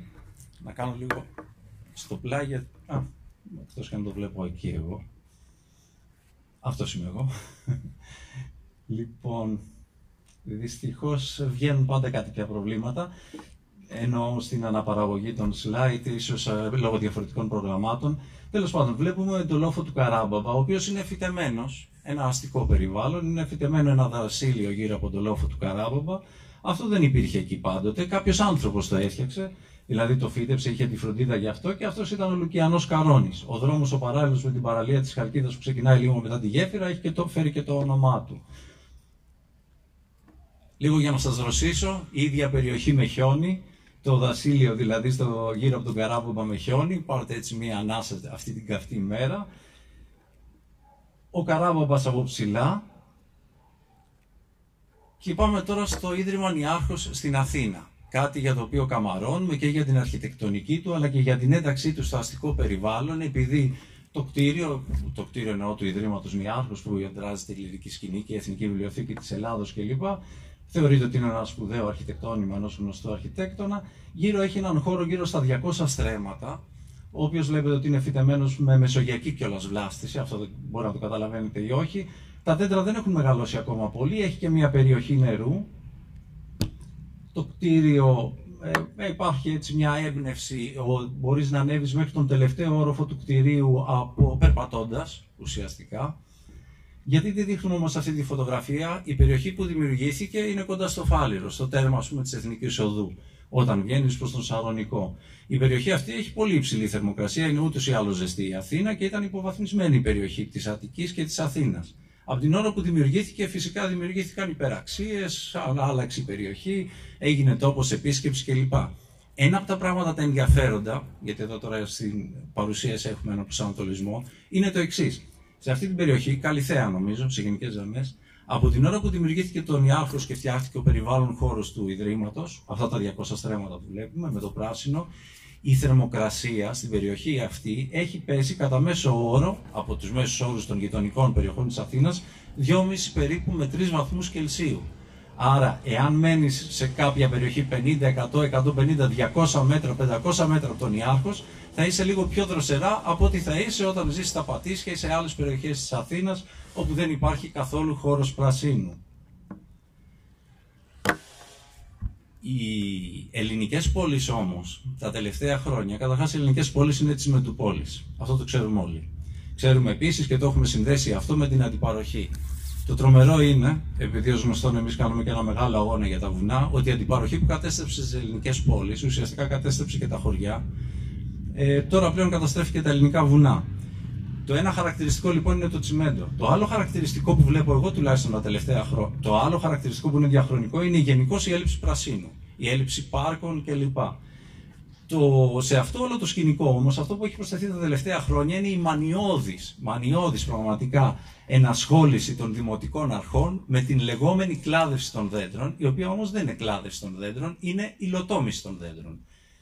Επειδή μιλάμε και ελληνικά και για τα ελληνικά, Κλάδευση σημαίνει ότι κόβω κλαδί, υλοτόμηση σημαίνει ότι κόβω μεγάλα κομμάτια κορμού, τα οποία θα τα χρησιμοποιήσω για άλλες χρήσεις. Η κλάδευση είναι περιποίηση του δέντρου, η υλοτόμηση δεν είναι περιποίηση του δέντρου. Παίρνω το ξύλο για κάποια άλλη χρήση. Η καλή χρήση θα ήταν η ξυλία, η κακή χρήση θα ήταν έστω σαν βιομάζα για να το κάψω. Στην Κίμη, γιατί μην ξεχνάμε ότι εγώ είμαι από την Κίμη και τέλος πάντων εκπροσωπώ την εταιρεία περιβάλλοντος Κίμης, έχουμε ένα εμβληματικό δέντρο, είναι μια φλαμουριά που είναι το πιο χαρακτηριστικό πράγμα στην πλατεία της Κίνης. Όλοι εκεί θέλουμε να καθίσουμε. Τη βλέπετε δεξιά χιονισμένη, με τα κλαδιά της, το χειμώνα δεν έχει φύλλα η φλαμουριά. Πέρσι υπήρχε η τρομερή έμπνευση σε κάποιους να την κλαδέσουν. Αυτό που βλέπετε αριστερά στην, κατά την πορεία της, των εργασιών, ο Θεός να τις κάνει εργασίες που γίνανε με αυτόν τον τρόπο, ε, το ονομάζουν κλάδεση. Δεν είναι κλάδεση. Ε, θα δείξουμε, όχι απόψε, αλλά θα δείξουμε κάποια στιγμή ένα ντοκιμαντέρο που θα μπορούσατε να δείτε ένα δέντρο στον Καναδά. Είναι ένα παλιό ιστορικό δέντρο του Καναδά, ε, το οποίο υπάρχει άνθρωπος συγκεκριμένος που το περιποιείται. Το δέντρο ζει πολλούς αιώνες, ανήκει σε μια οικογένεια. Όταν ανεβαίνει να κλαδεύσει, ένα τεράστιο δέντρο, ανεβαίνει ο άνθρωπος για να το κλαδεύσει, έχει χειροπρίωνο. Δεν διανοείται να χρησιμοποιήσει. Η κλάδευση δεν γίνεται ποτέ με μηχανικό πριόνι. Αυτό προβλέπεται και από την ελληνική νομοθεσία, γιατί υπάρχει ειδικό ε, τεχνικό φυλάδιο του ΕΛΟΤ, το οποίο είναι δημοσιευμένο σε φύλλο της εφημερίδας της κυβέρνησης. Είναι κάτι σαν νόμος του ελληνικού κράτους που λέει πως πρέπει να κλαδεύονται τα δέντρα. Απαγορεύεται να χρησιμοποιούμε μηχανοκίνητα μέσα όταν κάνουμε κλάδευση. Άρα, ό,τι βλέπουμε μέσα στην πόλη της Χαλκίδας και σε άλλες ελληνικές πόλεις δεν είναι κλάδευση, είναι κάτι διαφορετικό. Οι φλαμουριές είναι δέντρα που δεν χρειάζονται κλάδευση και γι' αυτό στο Βερολίνο ένας περίφημος δρόμος, ο δρόμος με τις φλαμουριές, αυτός που βλέπετε, το, οι Βερολινέζοι τον καμαρώνουν. Το Βερολίνο είναι μια πόλη με πάρα πολύ αστικό πράσινο. Ε, δεν διανοούνται, όχι με γερανούς και μεγάλα μηχανήματα να τον πειράξουν, ίσα ίσα που αποτελεί ένα τουριστικό αξιοθέατο και είναι γνωστό. Είτε έχει επισκεφθεί κανένας το Βερολίνο, είτε όχι, είναι γνωστό ότι υπάρχει αυτός ο δρόμος στην ε, πόλη αυτή. Α δούμε λίγο έτσι μια γενική εικόνα, σύντομη, για το τι συμβαίνει σε διάφορες πόλεις. Ε, από πλευράς, ας πούμε, αστικού πράσινου η, το λεκανοπέδιο της Αττικής, όχι ολόκληρο, αλλά ένα μέρος του λεκανοπεδίου της Αττικής, η Αθήνα δηλαδή, η πόλη μας με ακόμη λιγότερη αναλογία πρασίνου, το Βερολίνο με μάλλον μεγάλη αναλογία πρασίνου, το Παρίσι, με αρκετά, ε, ε, η περιοχή που βλέπουμε του Παρισιού τώρα εδώ που είναι μέχρι τον δακτύλο, μια μεγάλη περιοχή, πολύ μεγαλύτερη από των άλλων ε, πόλεων που δείξαμε, με πολύ μεγάλες περιοχές πρασίνου, το Λονδίνο με πάρα πολλά πάρκα και πράσινο. Αυτά, και εδώ έχουμε ένα πρόβλημα, ε, αυτά είναι γνωστά. Η Αθήνα έχει, και γενικώς αυτό συμβαίνει σε ελληνικές πόλεις, έχει την μικρότερη αναλογία πράσινο ανακάτοικο. Τουλάχιστον στις χώρες της λεγόμενης Δυτικής Ευρώπης ή στις λεγόμενες χώρες του πολιτισμένου κόσμου, τέλος πάντων στις 30 πιο ισχυρές οικονομίες. Και τι συμβαίνει όμως σήμερα στην Ελλάδα ή τι συμβαίνει σήμερα στην Αθήνα. Αυτό είναι από μια πληροφορία είδηση που ήρθε σήμερα, γιατί συνεργαζόμαστε και με διάφορες άλλες ομάδες από ομάδες Αθήνας.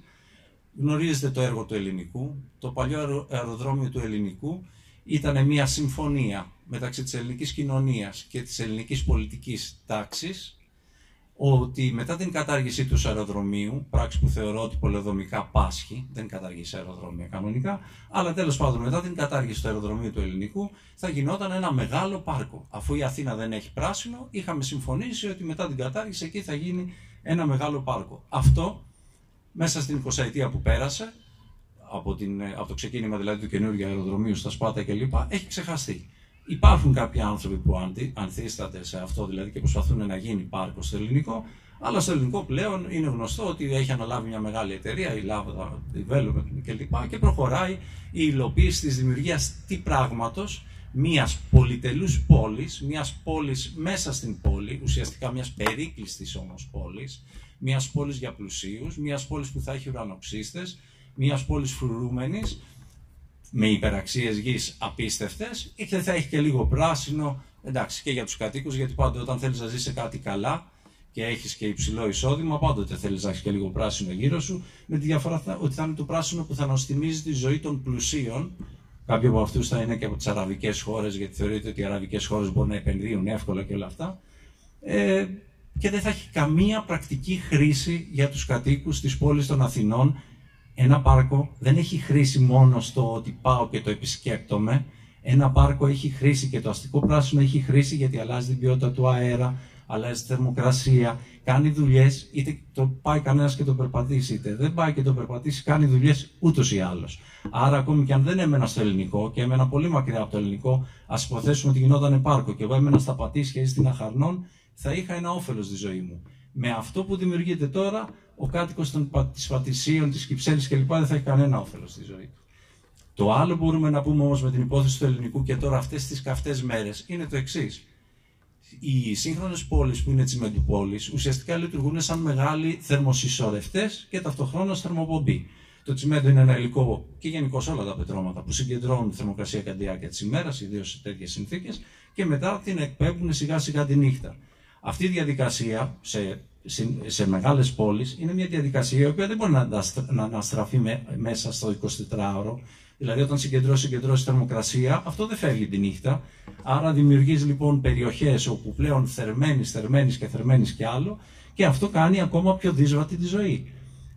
Το ζούμε αυτό αυτές τις μέρες. Δηλαδή αυτό που ζούμε που είναι όντως ένας καύσωνας εξαιρετικός, ιδιαίτερος, σίγουρα πολύ σημαντικός. Επιτείνεται όμως το αποτέλεσμα το οποίο ζούμε από τον τρόπο με τον οποίο έχουμε δομήσει τις πόλεις. Προφανώς ναι. Βλέπουμε την πλατεία Ομονίας, πολύ γνωστό σημείο της Αθήνας, πολύ παθο και αυτό αρχιτεκτονικά και πολυδομικά, κάθε λίγο και λιγάκι το πειράζουν. Μπαίνω στον πειρασμό τώρα να πω ότι σε αυτή την γυμνή πλατεία ο νυν δήμαρχος και τέος περιφερειάρχης, ο κύριος Μπακογιάννης, έβαλε όχι δέντρα, αλλά τέσσερις συσκευές που μαζεύουν το διοξίδιο του άνθρακα και ισοδυναμούν με 20 δέντρα και κάτι τέτοια παραμύθια, τέλος πάντων για να βελτιώσει τις συνθήκες. Και κοιτάξτε μια θερμογρα... θερμοφωτογραφία, δηλαδή μια φωτογράφηση της ίδιας περιοχής που μας δείχνει οι περιοχές με κόκκινο έχουν θερμοκρασία ανάμεσα στους 60 με 70 βαθμούς. Ναι, έχουμε καύσωνα με 40 βαθμούς, αλλά στο κόκκινο όταν, στο κόκκινο όταν περπατάς έχει 60 με 70 βαθμούς. Και εννοείται ότι αυτό το βράδυ θα πέσει. Δηλαδή από τους 60-70 θα πέσει στους 50. Και την επόμενη μέρα θα συνεχίσει. Σκεφτείτε λοιπόν που ζούμε. Χαλκίδα πάλι.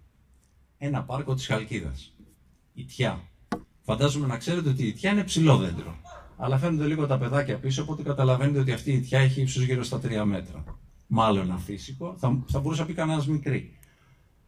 Το πάρκο πολλής χώρος με τσιμεντόπλακες και τσιμεντόκυβόληθους, αλλά λίγα δέντρα.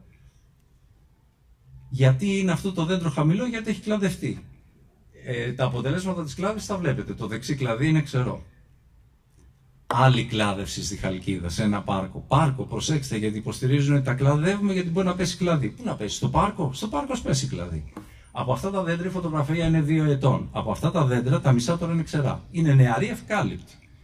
Καλά, να κλαδέψω τους μεγάλους. Να υλοτομήσω τους μεγάλους. Τους νεαρούς που έχουν ένα κορμό 15 εκατοστών, γιατί να τους κλαδέψω. Για να έχω μετά από δύο χρόνια το 50% από αυτούς του ξερούς; Παρεμπιπτόντως έχουμε και περισσότερα κουνούπια. Ευτυχώς που μπορούμε να διαβάσουμε αυτό. Διαβάζω λοιπόν εδώ.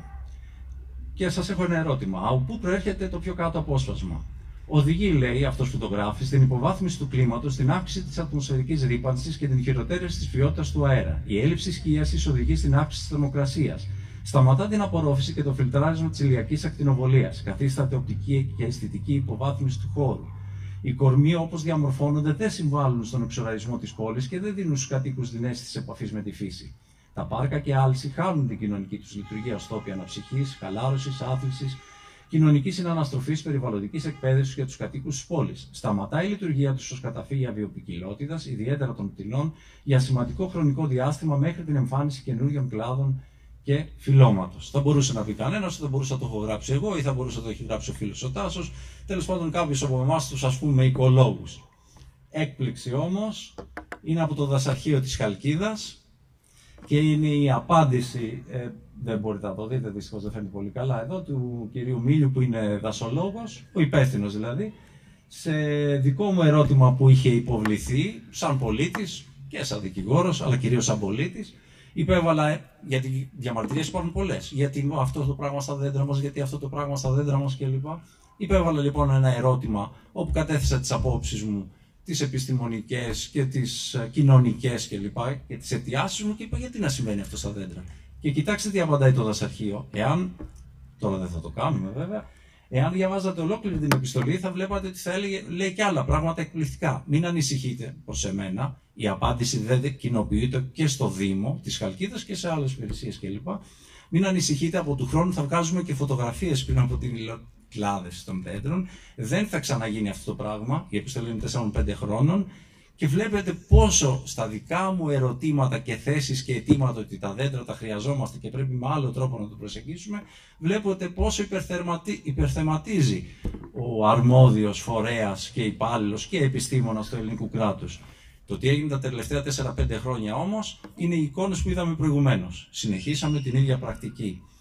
Με αυτόν τον τρόπο είναι δυνατόν ε, να έχουμε καλή ποιότητα ζωής στις ελληνικές πόλεις.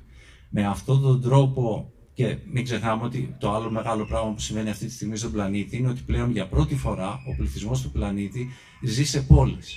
Άνω του 50% του πληθυσμού του πλανήτη πλέον ζει σε πόλεις. Αυτό δεν συνέβαινε. Μέχρι τώρα ο πληθυσμός του πλανήτη στο μεγαλύτερο βαθμό του ζούσε εκτός πόλεων. Η αστικοποίηση όμως πλέον, δηλαδή 3,5 δισεκατομμύρια συν ανθρώπων, ζουν σε μεγάλες πόλεις.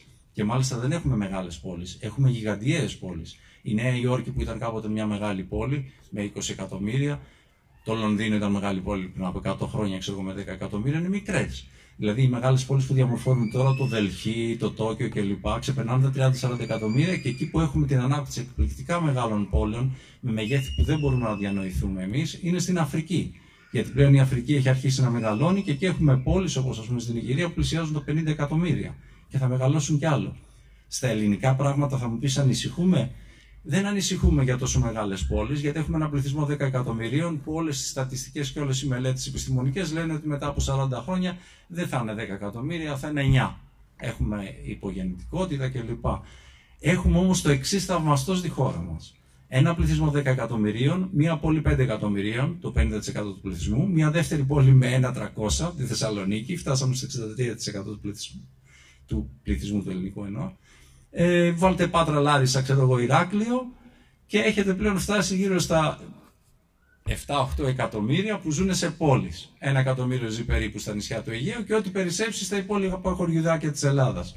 Άρα και στην Ελλάδα αντιμετωπίζουμε ένα εκπληκτικό πρόβλημα στον τρόπο με τον οποίο ζούμε σε πόλεις, ζούμε σε απάνθρωπες πόλεις, δεν φροντίζουμε να τις βελτιώσουμε με κανένα τρόπο.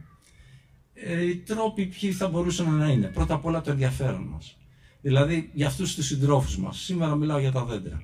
Τους συντρόφους μας μέσα στην πόλη.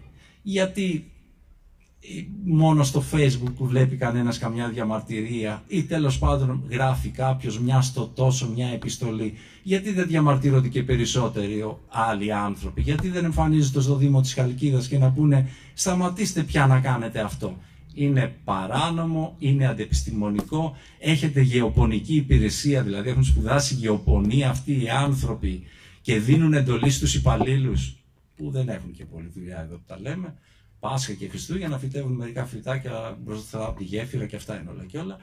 Και για να φανεί ότι κάνουμε κάποιο έργο κάθε χρόνο καταστρέφουμε 300 με 350 μεγάλα δέντρα της πόλης. Ναι, είναι ζεστή σήμερα η Χαλκίδα. Υποθέτω όμως ότι η Χαλκίδα θα ήταν διαχρονικά καλύτερη. Ας αφήσουμε τα παλιά ιστορικά. Εάν είχε λίγο περισσότερους χώρους πρασίνου, εάν είχε λίγο χαμηλότερη δόμηση, αλλά ακόμα και για αυτό το οποίο έχουμε στη Χαλκίδα σήμερα, εάν είχαμε αφήσει τους ευκαλύπτους στο βούρκο, ε, ε, τα δέντρα γύρω από ότι δεν είχαμε φυτέψει τους φοίνικες που εξαφανίστηκαν και διώξαμε τις μουριές, ξέρω εγώ. Εάν κάναμε τέτοια απλά πράγματα, θα ήταν και η εικόνα της πόλης μας λίγο καλύτερη και φυσικά θα ήταν και η ζωή μας. Οπότε καλό όλους μας στο να συμμετέχουμε, με όποιο τρόπο μπορεί να σκεφτεί ο καθένας, στο, να κάνουμε μια προσπάθεια, αφού ζούμε σε πόλεις, να κάνουμε το περιβάλλον των πόλεων λίγο καλύτερο για όλους μας. Και έτσι τον επόμενο καύσωνα, ας πούμε, να τον βιώσουμε όχι του χρόνου δεν προλαβαίνουμε, αλλά ίσως μετά από 5-6 χρόνια, αν μεγαλώσουν τα κλαδιά των δέντρων, τους επόμενους καύσονες να μπορούμε να τους βιώσουμε και να μπορούμε να πάμε σε μια πλατεία, σαν αυτή που έδειξα πριν, και να καθίσουμε κάτω από τη σκιά ενός δέντρου. Γιατί εδώ συμβαίνει το τρομερό να έχεις πλατείες, στις οποίες δεν πάει να καθίσει κανένας. Να κάνει τι, να καθίσει εκεί; Στα πάρκα πάνε οι άνθρωποι στο Παρίσι κάνουν πικνίκ, τρώνε. Ε, Σταματάς το μεσημέρι για λίγη ώρα από τη δουλειά σου και πας σε ένα πάρκο και τρως. Παίρνεις κάποια μπουκάλι κρασί, άμα θες, ή να καθίσεις κάτω από αυτό. Αυτά. Νομίζω ότι κάτι μπορεί να γίνει, κάτι πρέπει να γίνει.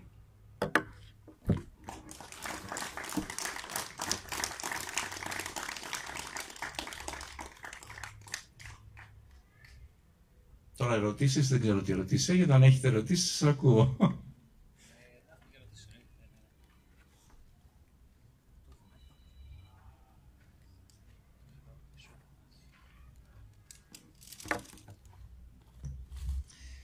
Λοιπόν, ε, ερωτήσεις.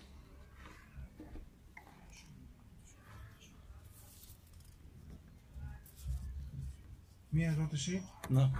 Ε, είπατε ότι έχετε κινηθεί σε όλα αυτά τα ζητήματα που αφορούν τη Χαλκίδα ε, απευθείας στις ε, αρμόδιες υπηρεσίες. Οι αρμόδιες υπηρεσίες σας στέλνανε απάντηση η οποία ουσιαστικά σας κάλυπτε πλήρως. Στην πραγματικότητα όμως δεν έγινε τίποτα. Το επόμενο βήμα σας ποιο ήταν;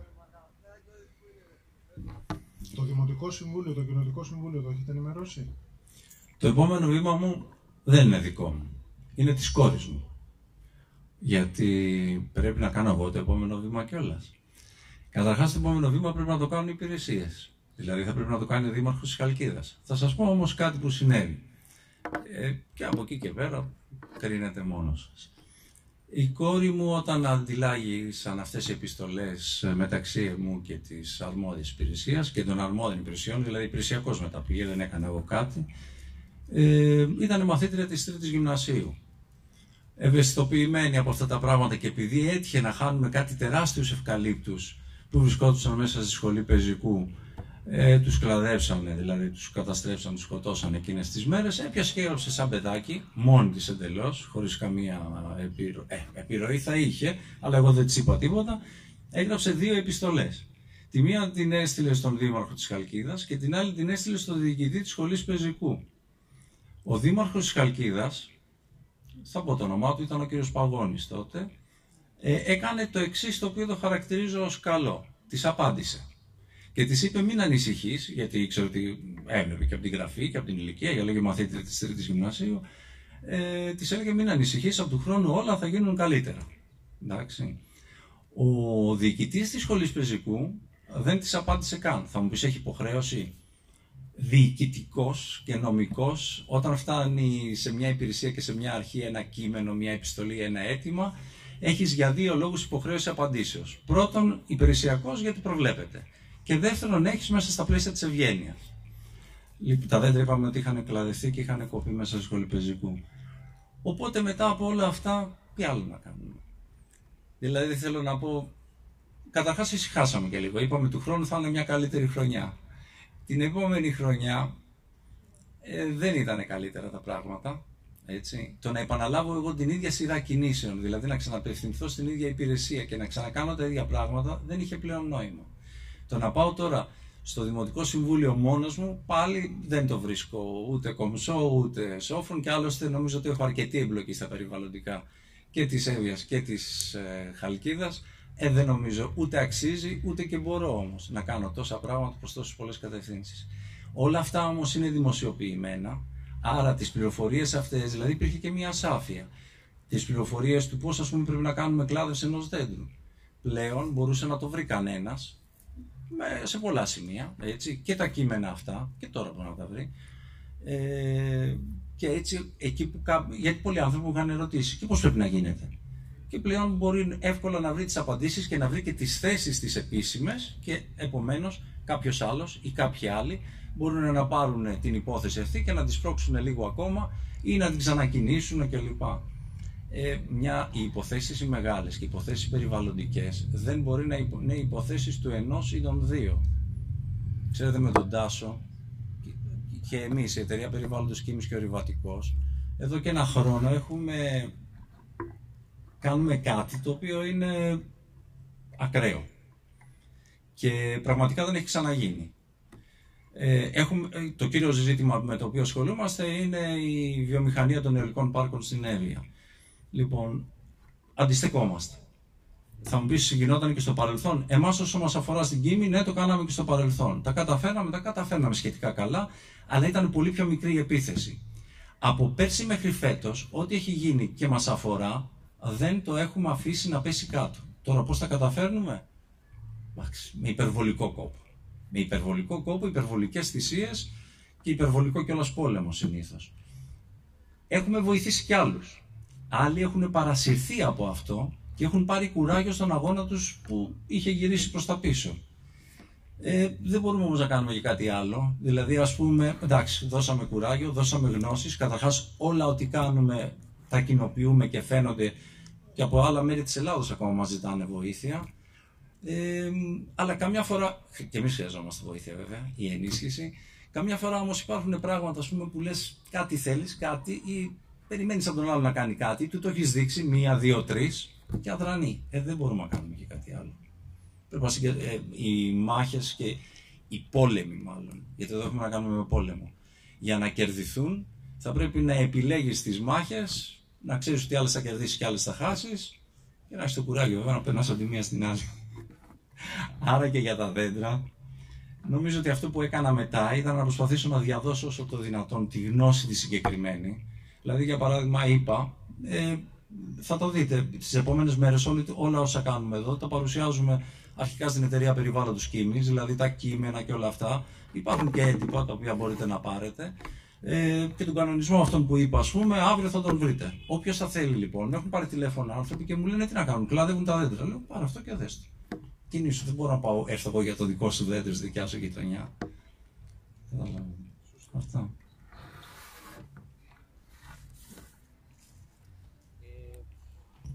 Να πω επίσης ότι υπάρχουν και επιλογές έξω από το πλαίσιο, έξω από το Δήμο, έξω από τις υπηρεσίες που είναι.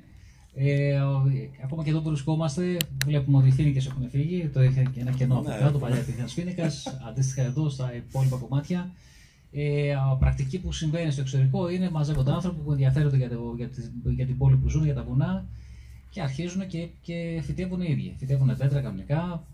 Ε, σε πόλεις, ας πούμε, όπως το πάρκο που είδαμε προηγουμένως, σπάνε ρογιοπούλε τι πλάκες που είναι κάτω και φυτεύουν δέντρα εκεί για να βγουν. Ε, εδώ στο κομμάτι που βλέπουμε ε, α, η Χαλκίδα πέρα από το, ίδιο- το, την ίδια την πόλη, η οποία είναι έτσι τσιμεντούπολη, ε, δύσκολο για να ζήσεις, ε, έχει και τα, τους λόφους γύρω γύρω. Δηλαδή έχουμε το, το τσιμεντάδικο που ήταν αιστεία μόλυνσης και έχει παραμείνει αυτό που είναι.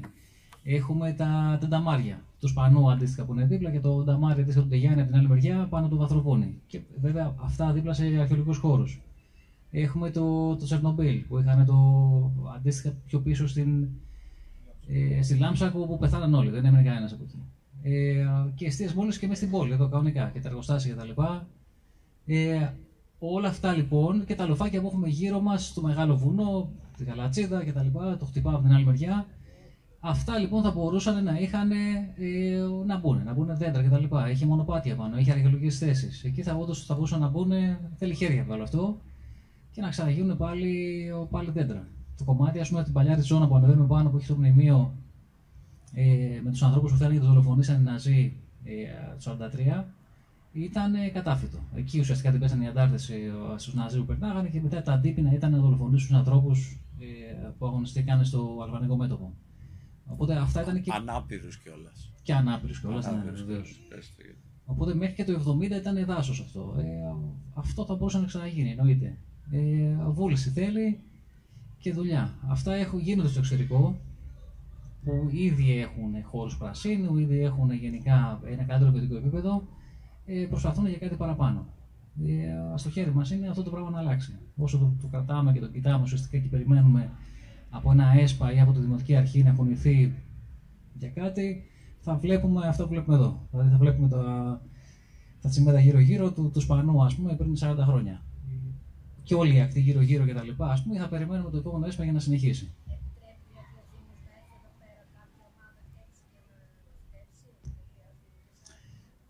Α κυνηγήσει, τι άδεια, για να βάλεις ένα δέντρο. Α βρει η νομοθεσία να σε κυνηγήσει γιατί φύτεψε ένα δέντρο σε, ένα, σε, ένα, σε μια χαβούζα, ας πούμε, όπως είναι εδώ το κομμάτι. Ένα απλό παράδειγμα σας πω στην, ε, α, στα πολιτικά. Ε, εκεί είναι ένας μέλος μας, ε, ο Γιώργος Μαραγκός, είναι το μονοπάτι της Ιερός.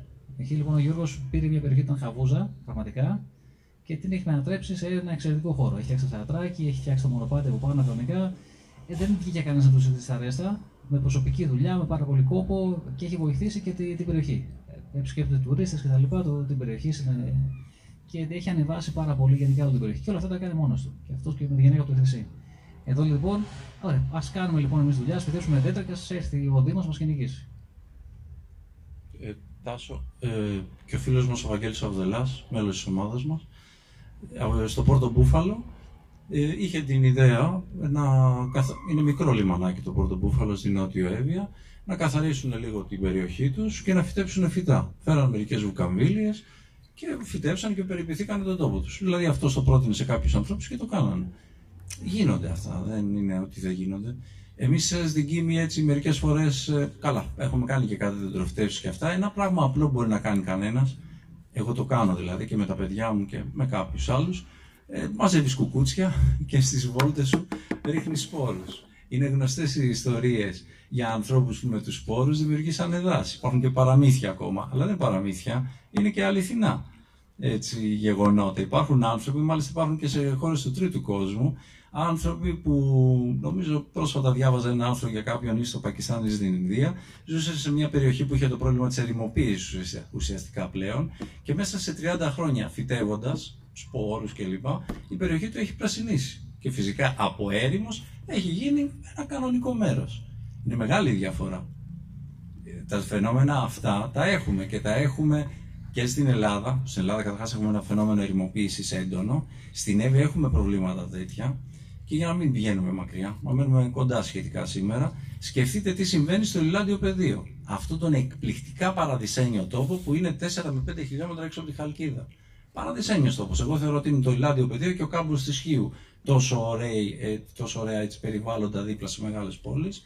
Και κάποιοι, ας πούμε, προτιμήσαν να δώσουν τη γη τους, πλούσια γη, γιατί την έφερνε ο Λίλας ποταμός, φερτές ύλες, γόνιμες κλπ. Καλλιέργειες από την εποχή του Λιλαντικού πολέμου, το 700 π.Χ.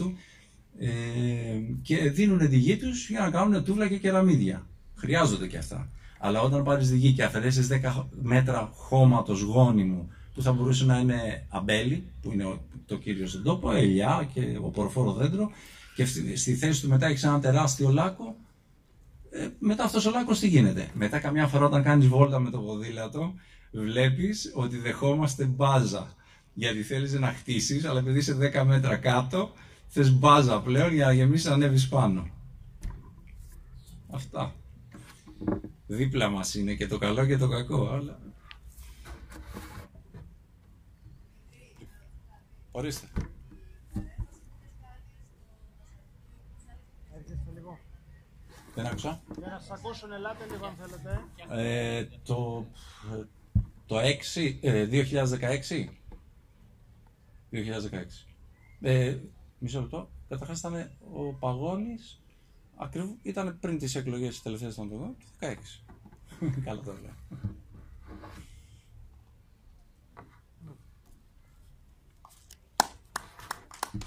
Ναι.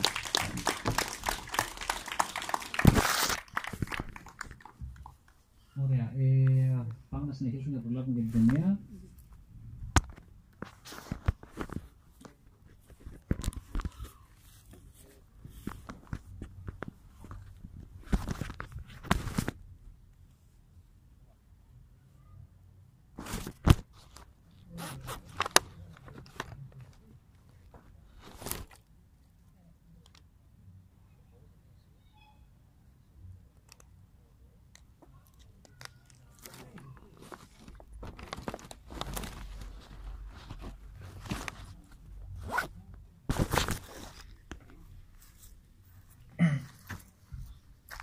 Ε, γεια σας. Καλησπέρα σας. Με... Με λένε Ηλία. Είμαι πτυχιούχος μηχανικός περιβάλλοντος από το ΤΕΙ Ιωνίων Νήσων και παρά το γεγονός ότι δεν έχω μπορέσει να δουλέψω πάνω σε κάτι αντίστοιχο, το περιβάλλον είναι ένα θέμα το οποίο δεν πρέπει να το εγκαταλείπει κανένας. Και ούτε εγώ δεν κατέληψα. Και ένα από τους τομέας, τους τομείς που με ενδιαφέρει περισσότερο είναι η ανέβρεση λύσεων μέσω, μέσω της τεχνολογίας για την αντιμετώπιση των περιβαλλοντικών κρίσεων. Όπως για παράδειγμα, πώς θα μπορούσαμε να δημιουργήσουμε τις πόλεις μας ώστε να είναι λιγότερο τσιμεντούπολης και περισσότερο κάπως έτσι. Φυσικά δεν μπορούμε να ξέρουμε πώς θα είναι η πόλη του μέλλοντος, όπως είπα που μας δεν ξέρανε πώς θα είναι οι σημερινές πόλεις. Ξέρουμε ωστόσο ότι οι σημερινές πόλεις είναι απαράδεκτες. Απλά δείτε εδώ. Αυτός, αυτόν εδώ στο νέο εξηγώ, σας αρέσει; Όχι. Ε, εμένα πάντως δεν μου αρέσει. Και να πω πού να ξεκινήσεις. Από το γεγονός ότι είναι οι πόλεις ε, δεν επεκτείνονται έτσι, να, να, να ανεξέλεγκτα και καταστρέφουν το, το τύπο μπροστά τους, αφήνοντας πίσω τους μια κακάσκημη και, και μίζερη έδημο από τσιμέντο. Από το γεγονός ότι υπάρχουν ότι αποτελούν μια από τις μεγαλύτερες, ίσως τη μεγαλύτερη πηγή καυσαεδίων, αποβλήτων, σκουπιδιών και ό,τι μπορείτε να φανταστείτε. Είναι το γεγονός ότι είναι τόσο αυτοκίνητο κεντρικέ που είναι ουσιαστικά. Ε, ε, ε, ε, άνθρωποι, κάνετε να, να περάσει το αυτοκίνητο. Αυτός είναι ο μόνος κάτοικος στην πόλη, το αυτοκίνητο. Εμείς άνθρωποι όχι. Προφανώς και είναι μια κατάσταση η οποία πρέπει να, να, να αλλάξει ριζικά. Μπορεί να γίνει με τη δημιουργία των πόλεων, με την αναβάθμιση των ήθινων υπαρχόντων, να γκρεμίσουμε τις σημερινέ πόλεις και να στηθήσουμε από το μηδέν. Όπως και, να, όπως και να είναι, ξέρουμε ότι οι πόλει του μέλλοντος θα είναι πολύ διαφορετικές από σήμερα και πρέπει να είναι διαφορετικές από σήμερα. Για παράδειγμα, πιο πράσινε. Πιο πράσινες από ποτέ, με λιγότερα αυτοκίνητα, περισσότερο πράσινο, που να κινούνται με ανανεώσιμε πηγές ενέργειας και με τη χρήση ήπιων μορφών ανακτηνολογία. Να είναι να είναι πιο solar punk, να έχετε να ακούσετε τη λέξη. Το solar punk είναι μια, ένα κίνημα το οποίο καλλιεργεί το, το πάντεμα τεχνολογίας και φύσης. Δεν είναι δηλαδή σαν κάποιο άλλο κίνημα όπω το λεγόμενο cyberpunk που είναι πιο γνωστό όπου ο υπολογιστής και οι εταιρείες κυβερνάνε. Εδώ κυβερνάει η φύση και στην ύπαρξή μας μαζί της όλα αυτά να ακούγονται ουτοπικά, πολύ φανταστικά, δεν θα γίνουν ποτέ, να πεις ιδεολογίες, φαντασιώσεις. Βασικά γίνονται. Υπάρχουν τεχνολογίες για να γίνουν ήδη όλα αυτά. Και νομίζω ότι η ιδανική λέξη δεν είναι ουτοπία, που σημαίνει το, το ιδεατό σε σημείο του πανέφικτου, αλλά το ευτοπία, δηλαδή το καλύτερο και παράλληλα κάτι που μπορεί να γίνει. Και σήμερα θα δούμε τα σύντομα μερικές μόνο από αυτές τις τεχνολογίες που ήδη ερευνώνται. Κοινώς το ότι πρόκειται να δείτε υπάρχει ήδη. Και αν θέλουμε να, να κτίσουμε την, την πόλη μας.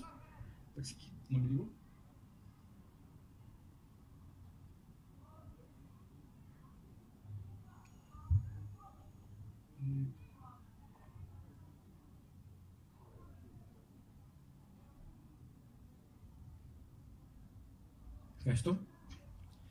Φυσικά για να φτιάξει κάτι χάσει ε, ενέργεια και, και, και κάπου, κάπου, κάπου πρέπει να την πάρεις. Από ορυκτά καύσιμα ούτε για αστείο. Ξέρουμε όλες τις επιπτώσεις, δεν υπάρχει περίπτωση. Από πυρηνικής χάση ε, είναι, ένα, είναι ένα πολύ ενδιαφέρον debate. Κάποιοι λένε ναι, γιατί δεν παράγει τόσα καυσαίδια όσο η καύση του άνθρακα. Άλλοι λένε όχι, γιατί η μνήμη με του Τσέρνομπιλ παρά είναι φρέσκε για να, να τις ξεχάσουμε. Οπότε πάμε να παίξουμε λίγο πιο ασφαλή. Με ήπιε ανανεώσιμες μορφές ενέργειας. Και δεν υπάρχει καλύτερος και πιο, ίσως πιο γνωστός σύμμαχος από τον άνεμο και τον ήλιο. Και δεν αναφέρομαι απαραίτητα σε κάτι τεράστια ηλιακά πάρκα ή σε κάτι πανύψηλες ανεμογεννήτριες, αναφέρομαι κυρίως σε φωτοβολταϊκά στοιχεία τόσο λεπτά και ευέλικτα που μπορούν να μπουν παντού. Σε παράθυρα, σε πότες, σε τείχους, σε ταράτσες, σε οχήματα, στους δρόμους, στους ίδιους, παντού. Να προστατέψουμε δηλαδή τα πάντα σε ένα μικρό ηλιακό εικοστάσιο. Και όσον αφορά τις ανεμογεννήτριες, φανταστείτε πολύ μικρούλες ανεμογεννήτριες κάθε του άξονα, είτε τοποθετημένες σε συστοιχίε, σαν αυτήν εδώ που να μοιάσει με δέντρο σε ένα μικρό ωραίο πάρκο, είτε από μόνες τους σε ταράτσες, σε παράθυρα κλπ. ώστε το κάθε σπίτι να, να παίρνει τουλάχιστον ένα μέρος του από ηλιακή και αιωλική ενέργεια. Από το ίδιο το σπίτι κιόλας. Θέλετε κάτι πιο cool ή κάτι πιο hot. Χειοδεμία.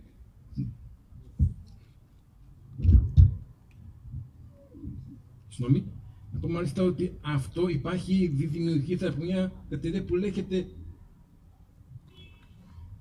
Aerolift στην Αμερική. Μπορεί και αυτό να αυτό για την καλκίδα. Σε κάποια σημεία δηλαδή να τοποθετηθούν τέτοιου είδους συστοιχίες μικρών αιωλικών πάρκων. Καμία σχέση με τις μεγάλες ανεμογεννήτες τα βουνά. Χιοδεμία. Ουσιαστικά είναι η ενέργεια που παίρνουμε από την εσωτερική θερμότητα του πλανήτη μας καθώς αναδύεται προς την επιφάνεια. Στην Ισλανδία, για παράδειγμα, όπως βλέπετε, αξιοποιείται για τα καλά ηχιοθεμία. Και ως στην Ελλάδα θα μπορούσαμε. Και μόνο καυσαέδιο, που δεν το λέει καυσαέδιο, θα είναι απλά συστατός αέρας ή μπορούμε να αξιοποιήσουμε την κίνηση των υδάτων όπως τα κύματα, τα ρεύματα του, νερού αυτή είναι εδώ η συγκεκριμένη συστοιχεία για παράδειγμα το έχω σημειώσει λέγεται Orbital O2 δημιουργήθηκε από την εταιρεία Orbital Marine βρίσκεται στην Σκοτία αυτή τη στιγμή και υπολογίζεται πως θα παράχει αρκετό ρεύμα για 2.000 νοικοκυριά στο Ηνωμένο Βασίλειο κάθε χρόνο. Θέλετε να δούμε κάτι ακόμα πιο φούτου με, με μυστικό. Πυρηνική σύνδεξη. Καμία σχέση με τη σχάση, όπου ουσιαστικά θα παίρνουμε άτομα υδρογόνου και θα τα ενώνουμε σε ήλιο και την παραγωγή άφωνης ενέργειας, όπως περίπου γίνεται και στο ιστορικό του ήλιου. Μια πηγή ενέργεια τόσο όμως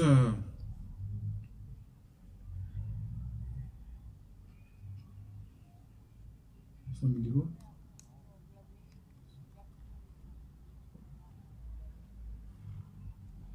τόσο αποδοτική αστυνομία, όπου ένα ποτήρι θαλασσινό νερό θα παρά, όπου από ένα ποτήρι θαλασσινό νερό θα παίρνουμε τόση ενέργεια όσο θα παίρναμε από ένα βαρέ με πετρέλαιο.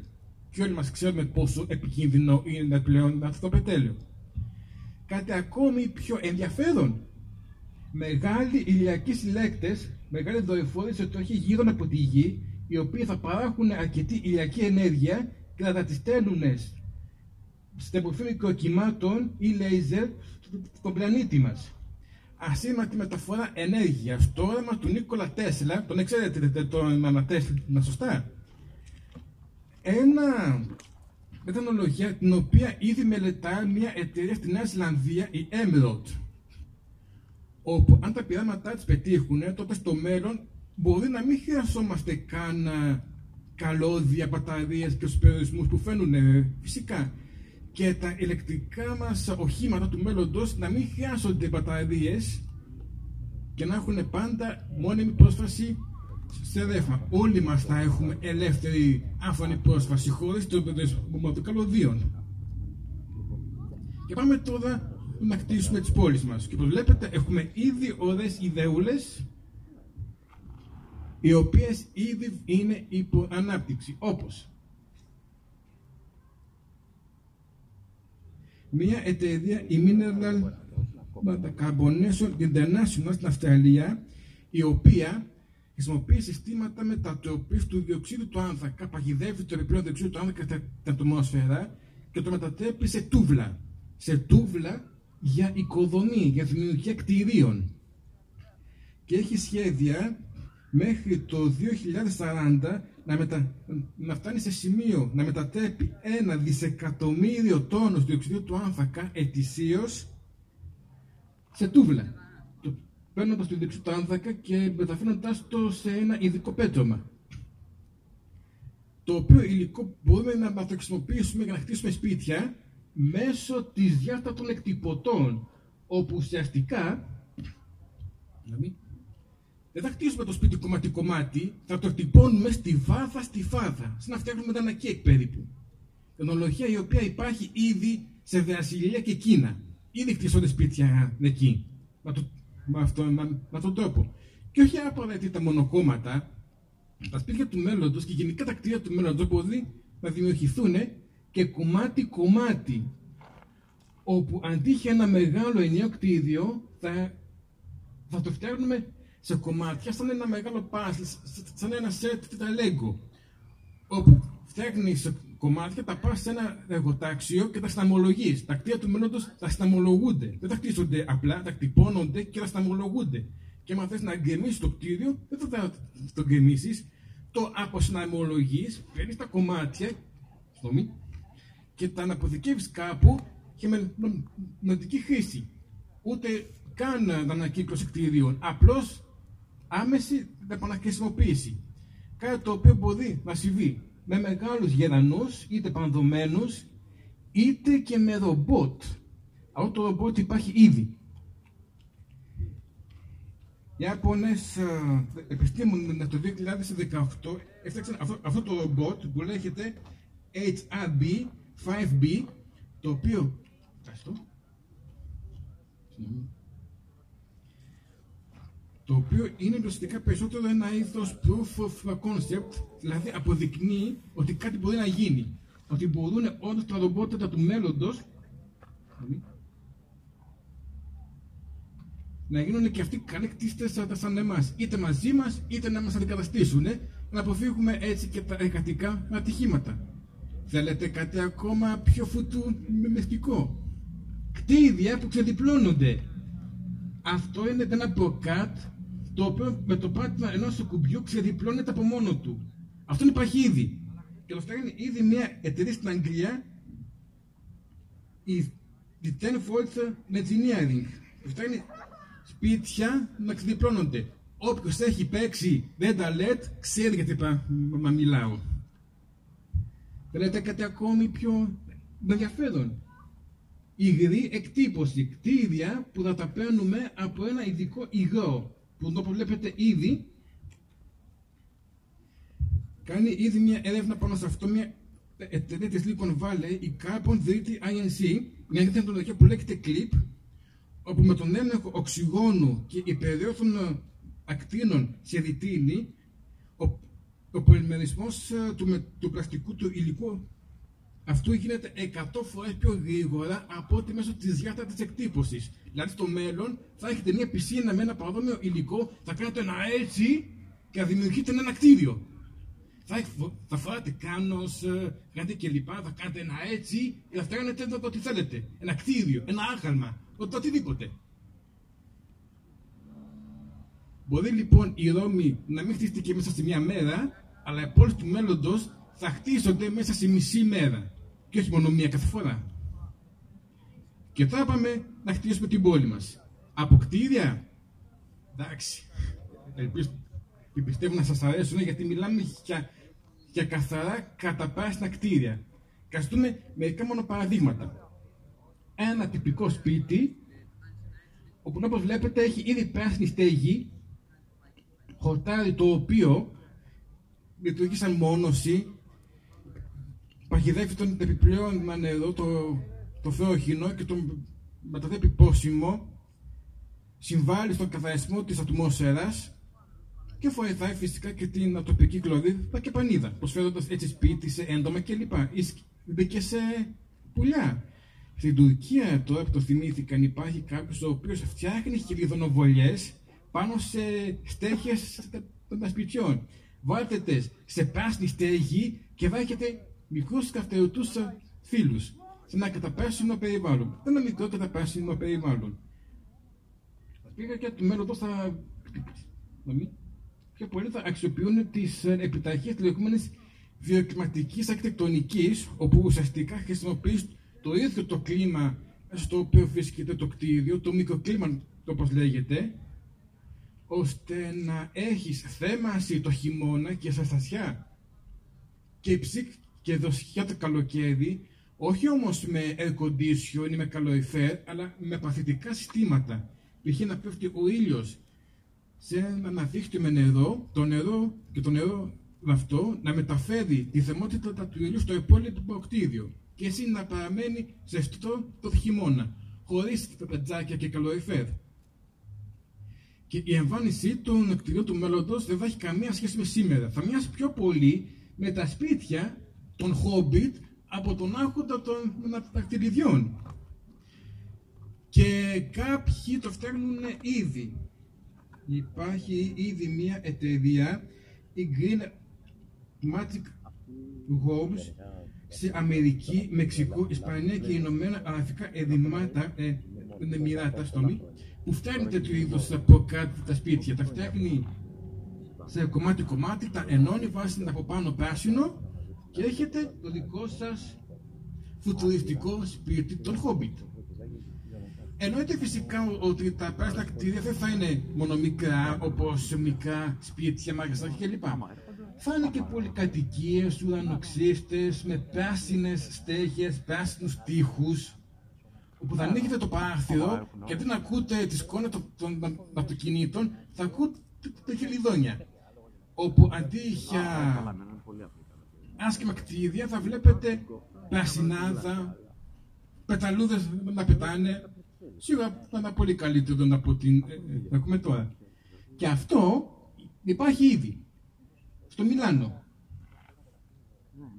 Αυτό είναι το λεγόμενο κάθετο δάσος, ένα κτίριο με ύψος 111 μέτρα, πάνω στο οποίο είναι τοποθετημένα 900 δέντρα. Μια διαβαμοχή της λεγόμενης αστικής δασοκομείας, όπου ουσιαστικά σιγά σιγά κτίριο-κτίριο μετατέπεις την πόλη σε ένα δάσος. Και φυσικά αυτές αλλαγές θα επηρεάσουν και το τρόπο με το οποίο παράγουμε και καλλιεργούμε τις... Ε... Αυτό εδώ, για παράδειγμα, θα μπορούσε να είναι ένα εργοστάσιο. Καμία σχέση με τα κλασικά εργοστάσια, με τις καμινάδες που δεν το ξέφουν τόσο πολύ καυσαίδιο που δεν μπορείς να δεις από εκεί και δεν μπορείς και να τα αναπνεύσεις. Τα εργοστάσια του μέλλοντος, μάλιστα, θα είναι τόσο φιλικά από το περιβάλλον που θα μπορούν να χτίζονται ακόμα και στο κέντρο μιας πόλης και τι παράγουν, να, να, να, να πας εσύ από εκεί και να, να, να το πάρεις. Αντί να μεταφέρεις τα εργοστάσια έξω, θα τα έχεις δίπλα σου, γιατί πολύ απλά δεν θα διπένουν με το περιβάλλον. Και το ίδιο θα ισχύει και με τις καλλιέργειες. Κάθετες φάρμες. Οι σημερινές καλλιέργειες πιάνουν πάρα πολύ χώρο, εκτός και αν τις βάλουν, εκτός και αν τις επεκτείνουμε, όχι οριζοντίως, αλλά καθέτως. Εδώ δεν ξέρω το, αν φαίνεται καλά, είναι μια φάρμα η οποία έχει κάποιες μικρότερες κάθετες φάρμες ως ε, αναβάθμιση, αλλά αυτά τα κτίρια μπορούν να, να, να και από μόνα τους στο κέντρο μιας πόλης. Ε, εδώ για παράδειγμα στη Χαλκίδα θα μπορούσατε να έχετε μια παρόμοια κάθετη φάρμα όπου να καλλιεργεί ένα μέρος των τροφίμων που χρειάζεστε, π.χ. στον πρώτο όροφο πατάτες, στον δεύτερο όροφο καλαμπόκια κλπ. Χωρίς ε, τον φόβο παρασιτήτων αυτοκτόνων ή μετομοκτώνων, χωρίς, την ανάγκη, χωρίς τον κίνδυνο να είναι κατευθυμένα στο περιβάλλον και στις κακουχίες του, όπως uh, σε σημαίνει στα συνθήκες και θα είναι τα τρόφιμα θα καλλιεργούνται μέσα σε θερμοκήπια ουσιαστικά που θα είναι το ένα πάνω στο άλλο και θα χρησιμοποιούν φυσικά ανεμογεννήτες και φωτοβολταϊκά στοιχεία για την παροχή ενέργειας. Μια τέτοια φάρμα, μια τέτοια καθέτη φάρμα, αρχή είχε αναθέσει χιλιάδες κατοίκους χρησιμοποιώντας, χρησιμοποιώντας 90% λιγότερο νερό από ότι μια συμβατική φάρμα. Και φυσικά, όπως καταλαβαίνουμε, δεν είναι... οι πόλεις δεν αποτελούνται μόνο από κτίρια, αλλά και από οχήματα, αλλά με μια, δια- αλλά με μια διαφορά. Οι πόλεις του μέλλοντος δεν πρέπει να είναι τόσο αυτοκινητοκεντρικές όπως σήμερα. Θα, οπότε θα χρειαστεί να, να χτιστούν και την αρχή για την παροχή ενός νέου ειδικού συστήματος, το οποίο υπάρχει ήδη. Φανταστείτε ένα με- με μέσο μεταφοράς που να συνδυάσει τρένο, μετρό, τραμ και, και, και ταξί. Σε εναέριες, σύγχεσες ή ακόμα και σε υπόγειες ράγες να κινούνται τέτοιου είδους κουβούκλια, τέτοιου είδους ε, κάψουλες μεταφοράς που να περνάνε τόσο τόσο συχνά που να μην χρειάζεσαι δικό σου μα- με αυτοκίνητο για να πας που θέλεις. Πας για παράδειγμα εδώ στη στάση, μπαίνεις, στο- μπαίνεις σε ένα όχημα, του λες που να πας και σε πάει από μόνο του. Θα είναι ουσιαστικά το απόλυτο μέσο δημόσιων να- με- μεταφορών. Και αντί και στους κλασικούς δρόμους θα έχουμε πεζόδρομους, κήπους. Φυσικά δεν αποκλείεται να υπάρξουν τα αυτοκίνητα και τότε, αλλά με, μη- αλλά με μια μεγάλη με, με- με διαφορά. Δεν θα είναι σαν τα σημερινά. Αυτό είναι βέβαια ένα, ψη- ένα φανταστικό σχέδιο, αλλά θα μπορούσε να, να είναι και το αυτοκίνητο των παιδιών σας. Ένα α- α- αυτοκίνητο που να κινείται με ηλεκτρική ενέργεια, όχι δηλαδή με, με, με βενζίνη κλπ. Το οποίο θα είναι φτιαγμένο από ανακυκλώσιμα υλικά και μπορεί και να έχει και τη δυνατότητα να αλλάξει σχήμα. Όταν για παράδειγμα κινείται αρκετά γρήγορα, να πάει λίγο πιο πίσω, να παίρνει ένα λίγο πιο αεροδυναμικό σχέδιο, ώστε να μειωθεί έτσι η α- αντίσταση του αέρα και φυσικά και η κατανάλωση ηλεκτρικής ενέργειας. Όλα αυτές οι τεχνολογίες ήδη ερευνούνται από διάφορα πανεπιστήμια σε όλο μ, τον κόσμο. Και καθώς το αυτοκίνητο θα αρχίσει σιγά σιγά να βελτιώνεται και, παρόλα, και, ταυτό, και, και, και ταυτόχρονα να μειώνεται, θα έχουμε και περισσότερα τρένα. Τα οποία τρένα όχι μόνο θα γίνονται πιο γρήγορα και πιο φιλικά προς το περιβάλλον μα φυσικά, θα κινούνται με μαγνήτες, έχετε ακουστά τα λεγόμενα maglev, τρένα μαγνητικής ανύψωσης, τα οποία ουσιαστικά αιωρούνται μερικά εκατοστά πάνω σε μαγνήτες, το, κάτι το οποίο ουσιαστικά αφαιρεί την ανάγκη για ρόδες κλπ. Και, μειώνει την τρυφή και πετέποντας τους έτσι να κινούνται ακόμα με γρηγορότερα. Το συγκεκριμένο όμως τρένο, δεν ξέρω αν φαίνεται καλά, είναι ένα σχέδιο του Αμερικανού επιστήμονα Ζακ Φέσκο, το οποίο φτάνει στο σταθμό του, τα φαγόνια χωρίζονται και γίνονται ασασέρ. Ουσιαστικά το φαγόνι κλειδώνει πάνω στον τοίχο και γίνεται και να ασασέρ μαζί. Τα λεγόμενα τρανσφέριος. Έτσι λέγονται αυτά. Έτσι με με το τρένο πας και μπροστά και πίσω και πάνω και κάτω. Και τα οποία φυσικά θα υποστούν δυστυχίες αλλαγές στα το μέλλον. Τα μεγάλα ιστιοφόρα πλοία που είχαμε στην εποχή της αναγέννησης και λοιπά θα επιστρέψουν Εννοείται φυσικά που τα πλοία του μέλλοντος θα κινούνται με ηλεκτρική ενέργεια και όχι με κυροζίνη ή δίτσελ ή ό,τι άλλο και είναι. Και φυσικά δεν θα έχουν και τα απαράδεκτα τα, τα, τα καυσαέδια να εκπέμπουν και να μας τα, τα πνίγουν. Δικά του εμπειρία είναι, είναι τραγική η κατάσταση αυτή. Και χτίσουν και νέο και νέα προβλήτα. Ε, δεν τι έχει να γίνει. Ακριβώς είναι και, και γίνει η κατάσταση. Οπότε λοιπόν τα πλοία του μέλλοντος όχι μόνο θα λειτουργούν με φιλικούς προς το περιβάλλον τρόπους, αλλά θα αξιοποιούν και περισσότερο την αιωλική ενέργεια. Θα έχουν ουσιαστικά αρκετά μεγάλα ιστι- ιστία, ώστε ένα, ένα μέρος της κινητικής τους δύναμης να, να, να το παίρνουν από τον άνεμο. Μπορεί οι μηχανές τους να λειτουργούν με ηλεκτρική ενέργεια παραχωμένη από τον ήλιο, τον άνεμο ή από τον ήλιο το νερό. Μπορεί να, λειτου- μπορεί να χρησιμοποιούν μαγνητικά πεδία για να παίρνουν το νερό και να το φτύνουν πίσω και να μην χρειάζονται έτσι έλικες. Αλλά δεν αποκλείεται ένα μεγάλο ποσοστό της κίνησής τους να, να τους το παρέχει ο ίδιος ο άνεμος. Και μαντέψτε και τι άλλο θα χρειαστεί να αλλάξει. Το αεροπλάνο, το οποίο ούτε ταυτοφυσικά θα καίει με κυροζίνη που και να μη παίρνει με τον αέρα. Αυτό το συγκεκριμένο σχέδιο για παράδειγμα λέγεται Volt Air, το οποίο είναι η εταιρεία EADS και έχει σκοπό να φτιάξει ένα επιβατικό ηλεκτροκίνητο αεροπλάνο μέχρι το 2046. Ελπίζω να ζω μέχρι τότε να το, το δούμε. Το οποίο σημαίνει ότι τέτοιο είδους αεροπλάνα σαν αυτά δεν θα χρειάζονται τότε καύσιμα, ούτε φυσικά και δεξαμενές καυσίμων. Και μέσω της ασύρματης μεταφοράς ενέργειας που λέγαμε προηγουμένως, μπορεί να μην χρειαστούν ούτε καν με μπαταρίες και να μείνουν στον αέρα για πάντα. Και τώρα πάμε στο αγαπημένο φουτουριστικό κλισέ μικρό και μεγάλο, το υπτάμενο αυτοκίνητο, το οποίο όπως βλέπετε υπάρχει ήδη. Αυτό είναι το Lilium Jet της γερμανικής εταιρείας Lilium HMBH, το οποίο έχει σκοπό τα επόμενα χρόνια να το χρησιμοποιήσει ως ένα έως υπτάμενο ταξί. Φυσικά όταν λέμε υπτάμενα αυτοκίνητα δεν εννοούμε απαραίτητα τους εθέρες να πνίγονται από υπτάμενα οχήματα, το όπως βλέπουμε το πέμπτο στοιχείο για παράδειγμα, αλλά θα είναι κάτι σαν τα ελικόπτερα, αλλά πιο αποδοτικά, πιο φιλικά από το περιβάλλον, πιο αθόρυφα, πιο γρήγορα και πιο ευέλικτα. Και έτσι δεν αποκλείεται το μέλλον να έχουμε υπτάμενα περιπολικά, υπτάμενα ασθενοφόρα, υπτάμενα ταξί, ακόμη και υπτάμενες νταλίκες. Π.χ. στην ταράτσα αυτού του φουτουρμευτικού νεκροστασίου, εδώ, να αποπρογειώνονται υπτάμενες νταλίκες. Και αυτό μπορεί να συμβεί στο μέλλον. Και τώρα πάμε να το οποίο φυσικά το καταλαβαίνετε σημαίνει ότι όλες αυτές οι τεχνολογίες που αναφέραμε προηγουμένως, αυτές και, και μόνο από μόνες τους θα αλλάξουν τον τρόπο με τον οποίο χτίσουμε τις πόλεις.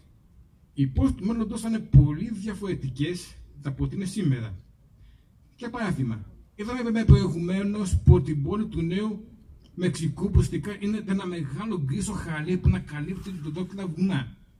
Αυτό στο μέλλον θα πάψει να υπάρχει ή θεώρηση πρέπει να υπάρξει να υπάρχει και στη θέση των τεράστιων μετοπόλεων που πιάνουν ολόκληρους χώρους και πνίγουν ολόκληρα οικοστήματα να έχουμε πολλές μικρότερες πόλεις οι οποίες μαζί να δημιουργούν μια μεγαλύτερη και ανάμεσα, και ανάμεσα τους να υπάρχει όλος ο απαραίτητος χώρος και να αναπνεύσει και η φύση.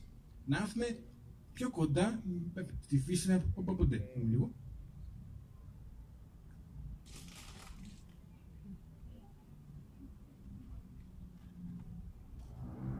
Και μάλιστα αυτές οι πόλεις είναι ανακυκλικές, θα έχετε παρατηρήσει, μας και είναι ένα πιο αποδοτικό σχέδιο. Στο κέντρο των πόλεων θα βρίσκονται όλα που θα χρειαζόμαστε, γύρω-γύρω θα είναι φάρμες, ηλιακά πάκα κλπ. Και κάπου ανάμεσά τους θα ζούμε και εμείς.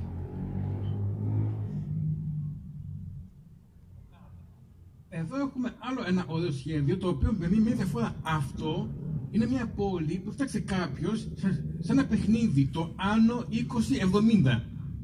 Το θυμάσαι; Πολύ ένα παιχνίδι το συνιστό. Το οποίο εδώ κάποιος έφτιαξε μια πόλη που δεν αποκλείεται να τα την μέχρι το μέλλον χωρίς δρόμους, χωρίς αυτοκίνητα, πεζόδρομοι, πλατείες, μπόλικο πράσινο παντού ανάμεσα στα σπίτια και σε μερικά σημεία και πάνω σε σπίτια, όπως είδαμε με, τα προηγουμένως, και έκαναν πιο υπάμενα με, με αυτοκίνητα. Στο μέλλον είμαστε. Συνήθως όταν μιλάμε για πόλεις έχουμε την τάση να κάνουμε το εξής λάθος, να χωρίσουμε την πόλη από τη φύση. Εδώ είναι η φύση, εδώ είναι η πόλη, εδώ η φύση. Κάτι το οποίο στο μέλλον θα χρειαστεί να ανατραπεί εντελώς. Ε, επειδή έχουμε περάσει την ώρα κοινή ησυχίας, αναγκαστούμε λιγάκι να μειώσουμε τα ηχεία για να σεβαστούμε βεβαίως και του συμπολίτε μας. Ε, Απλώς λιγάκι να έχετε τα αυτιά σας λίγο πιο ανοιχτά.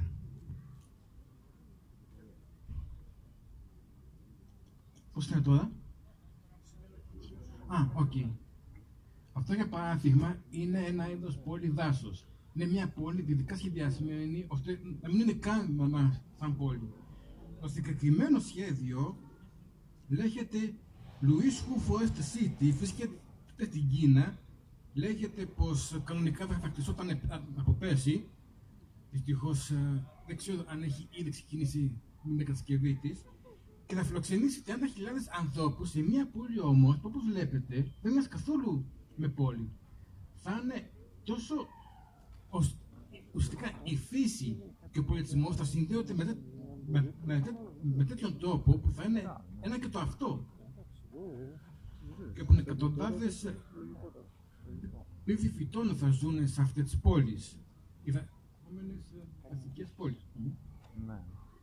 Είναι γιατί μας εδώ είναι σαν... Και εδώ έχουμε ένα παλιότερο σχέδιο, τόσο παλιό που είναι και ας πούμε εδώ, το καταλαβαίνετε κιόλας, μια παλιά ιαπωνική ιδέα όπου εμεί οι άνθρωποι θα ζούμε κανονικά σε μικρά σπίτια με πράσινου κήπου κλπ. Και θα ζούμε με το κέντρο ενός πολύ μεγάλου πύργου, ο οποίος θα παρέχει όλες τις απαραίτητες υπηρεσίες. Και η πρόσβαση φυσικά θα γίνεται ίσως με drones ή με ήρθαμενα με αυτοκίνητα. Γενικά γενικά οι πόλει του μέλλοντος θα αλλάξουν με, με, με τέτοιο τρόπο που δεν θα αλλάξουν μόνο οι, γνωσ- οι, οι οριζόντιες πόλεις στις οποίες θα ζούμε, αλλά θα έχουμε και εισαγωγή νέων ειδών πόλεων. Καμία σχέση με ό,τι έχουμε σήμερα. Οι υπόγειες πόλεις, να για παράδειγμα, όπου θα χρειαστεί για παράδειγμα να μεταφέρουμε κάποια από τα αναγκαία κακά κάτω από το έδαφος. Υπάρχουν ήδη σχέδια για υπόγειες πόλεις στο Νέο Μεξικό, στο Σικάγο, στο Τόκιο κλπ. Και δεν αποκλείεται όχι μόνο από όσα να και παράδειγμα σε αυτές τις κάθετες τις ε, υπόγειες πόλεις να υπάρχουν τα κέντρα ανακύκλωσης όπου για παράδειγμα θα πηγαίνεις σε ένα καρό, θα- θα πετάς εκεί και το κουτάκι και θα κατευθείαν στο κέντρο ανακύκλωσης ακριβώς είναι από κάτω σου. Θέμα πια από τα απορριμματοφόρα. Τέλειος Ή θα άνθρωπος. μπορούν- Ίσως από κάτω να Κοίτα τα υπάρχουν εκμεταλλευμένα, με τα μηχανικές εκμεταλλευμένα. ζώνες που να φτιάχνουν κάτι και οπ, το πάνε κατευθείαν ε, σε σένα. Πόλεις φυσικά στη θάλασσα, οι οποίες ε, μπορούν να είναι σε διάφορα είδη, για παράδειγμα σε τεχνικά νησιά ή πόλεις σε πλατφόρμες, πλωτές που να τους επιτρέπουν μάλιστα και να κινούνται ή πόλεις πλοία, πόλ- δηλαδή πλοία τόσο μεγάλα που να είναι σαν μια μεγάλη πόλη. Φανταστείτε ένα κουρασιερό πλοίο τόσο μεγάλο που να είναι μια αυτόνομη πόλη. Υπάρχουν τέτοια σχέδια, όπως επίσης και για υπόγειες πολιτείες. Για το, το υποφύγιο που που θα μπορούσαν να κέντρα για την αποκατάσταση των ε, προβλημάτων που έχουμε προκαλέσει στα κοντά μεγενείς υφάλους ή ως ωκεανοκαυτικά Ινστιτούτα. Είναι μια μέθοδος έτσι για να μειώσουμε την πίεση που ασκούμε με αυτή με παιδιά. Εντάξει, δεν θέλουμε και να πιέσουμε με τη θάλασσα, σε μια περίπτωση. Και αν δεν μπορούμε να επιταθούμε εσωτίως και υποχείως, μπορούμε και καθέτος με, μέσω κάθε των πόλεων, δηλαδή μια πόλη, δηλαδή πώς είναι οι Σπερδινοί οι ουρανοξύστες, φανταστείτε ένα ουρανοξύστη τόσο μεγάλο και σε ύψος και σε πλάτος, που να συντηρεί μια ολόκληρη πόλη μέσα του. Με χιλιάδες πίσω ανθρώπους να μοιράζονται την ίδια στέγη. Και υπάρχει μια πόλη στο Μεξικό, στην Αλάσκα, το Βίτερ, όπου 300 κάτοικοι ζουν όλοι τους μέσα σε ένα κτίριο 14 ορόφων. Και εκεί δεν μένουν μόνο άνθρωποι, έχουν και σχολεία και ατομικό τμήμα και κλινική και καταστήματα, όλα. Όλα στην, ί- σε μια στέγη.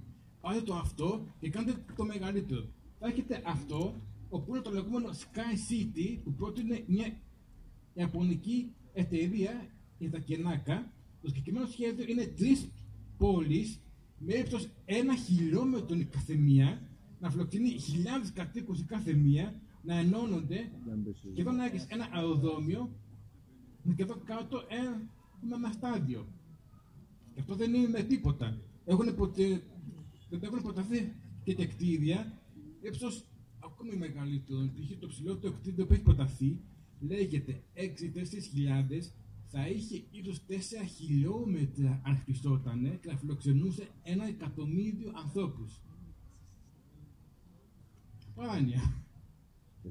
Και μιας και τώρα που έχουμε πλούσιους ανθρώπους σαν τον Μπέσος και τον Μάσκ να κοιτάνε από τα φτέρια, να αποκλείεται στο μέλλον αυτή την ανασωπήρωση του διαστημικού αγώνα να έχουμε και πόλεις στο διάστημα, είτε, είτε στην επιφάνεια της Ελλήνης και του Άδη, είτε σε μεγάλους ευθυμικούς σταθμούς, σε τροχιά γύρω από τη γη της Ελλήνης με και τον Άδη.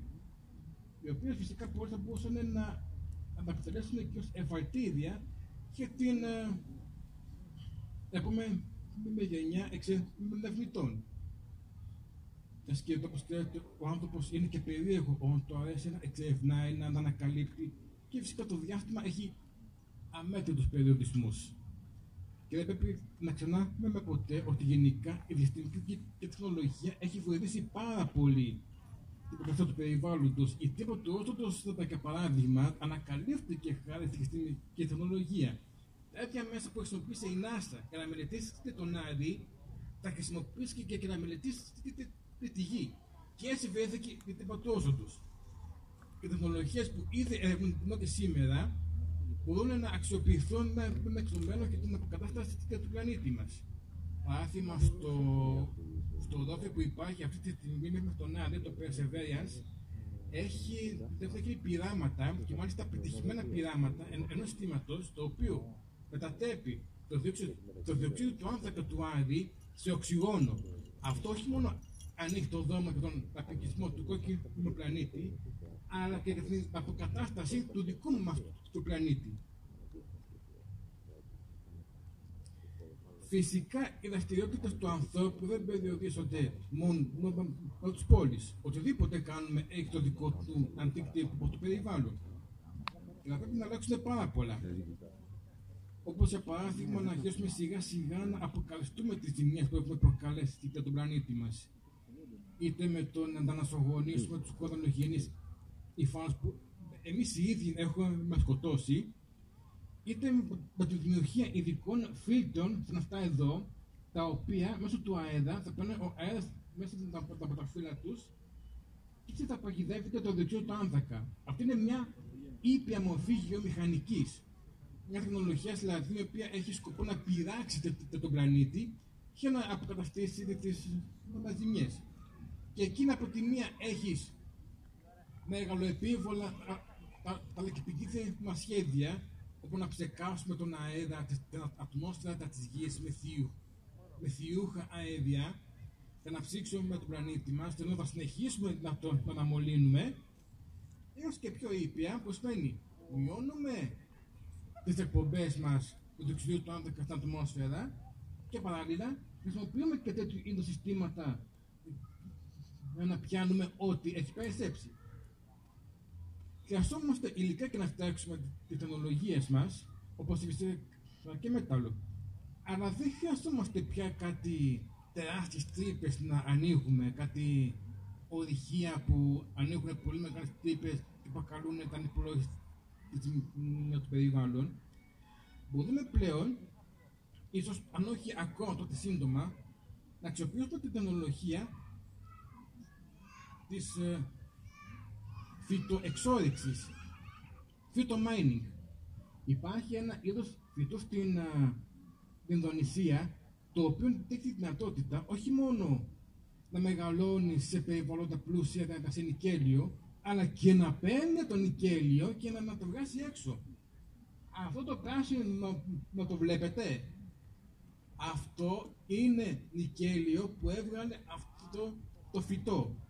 Φανταστείτε λοιπόν να δημιουργήσουμε τέτοιου είδους συστήματα που να βασίζονται πάνω σε αυτήν τη δυνατότητα να έχεις για παράδειγμα μια κατασκευή σαν πύργο, ένα πολύ μικρό πυργάκι, να, να αναπτύσσει τις δίαισθες του γύρω-γύρω κάτω από το έδαφος, να ψάξει χένικέλιο, ασήμι κλπ.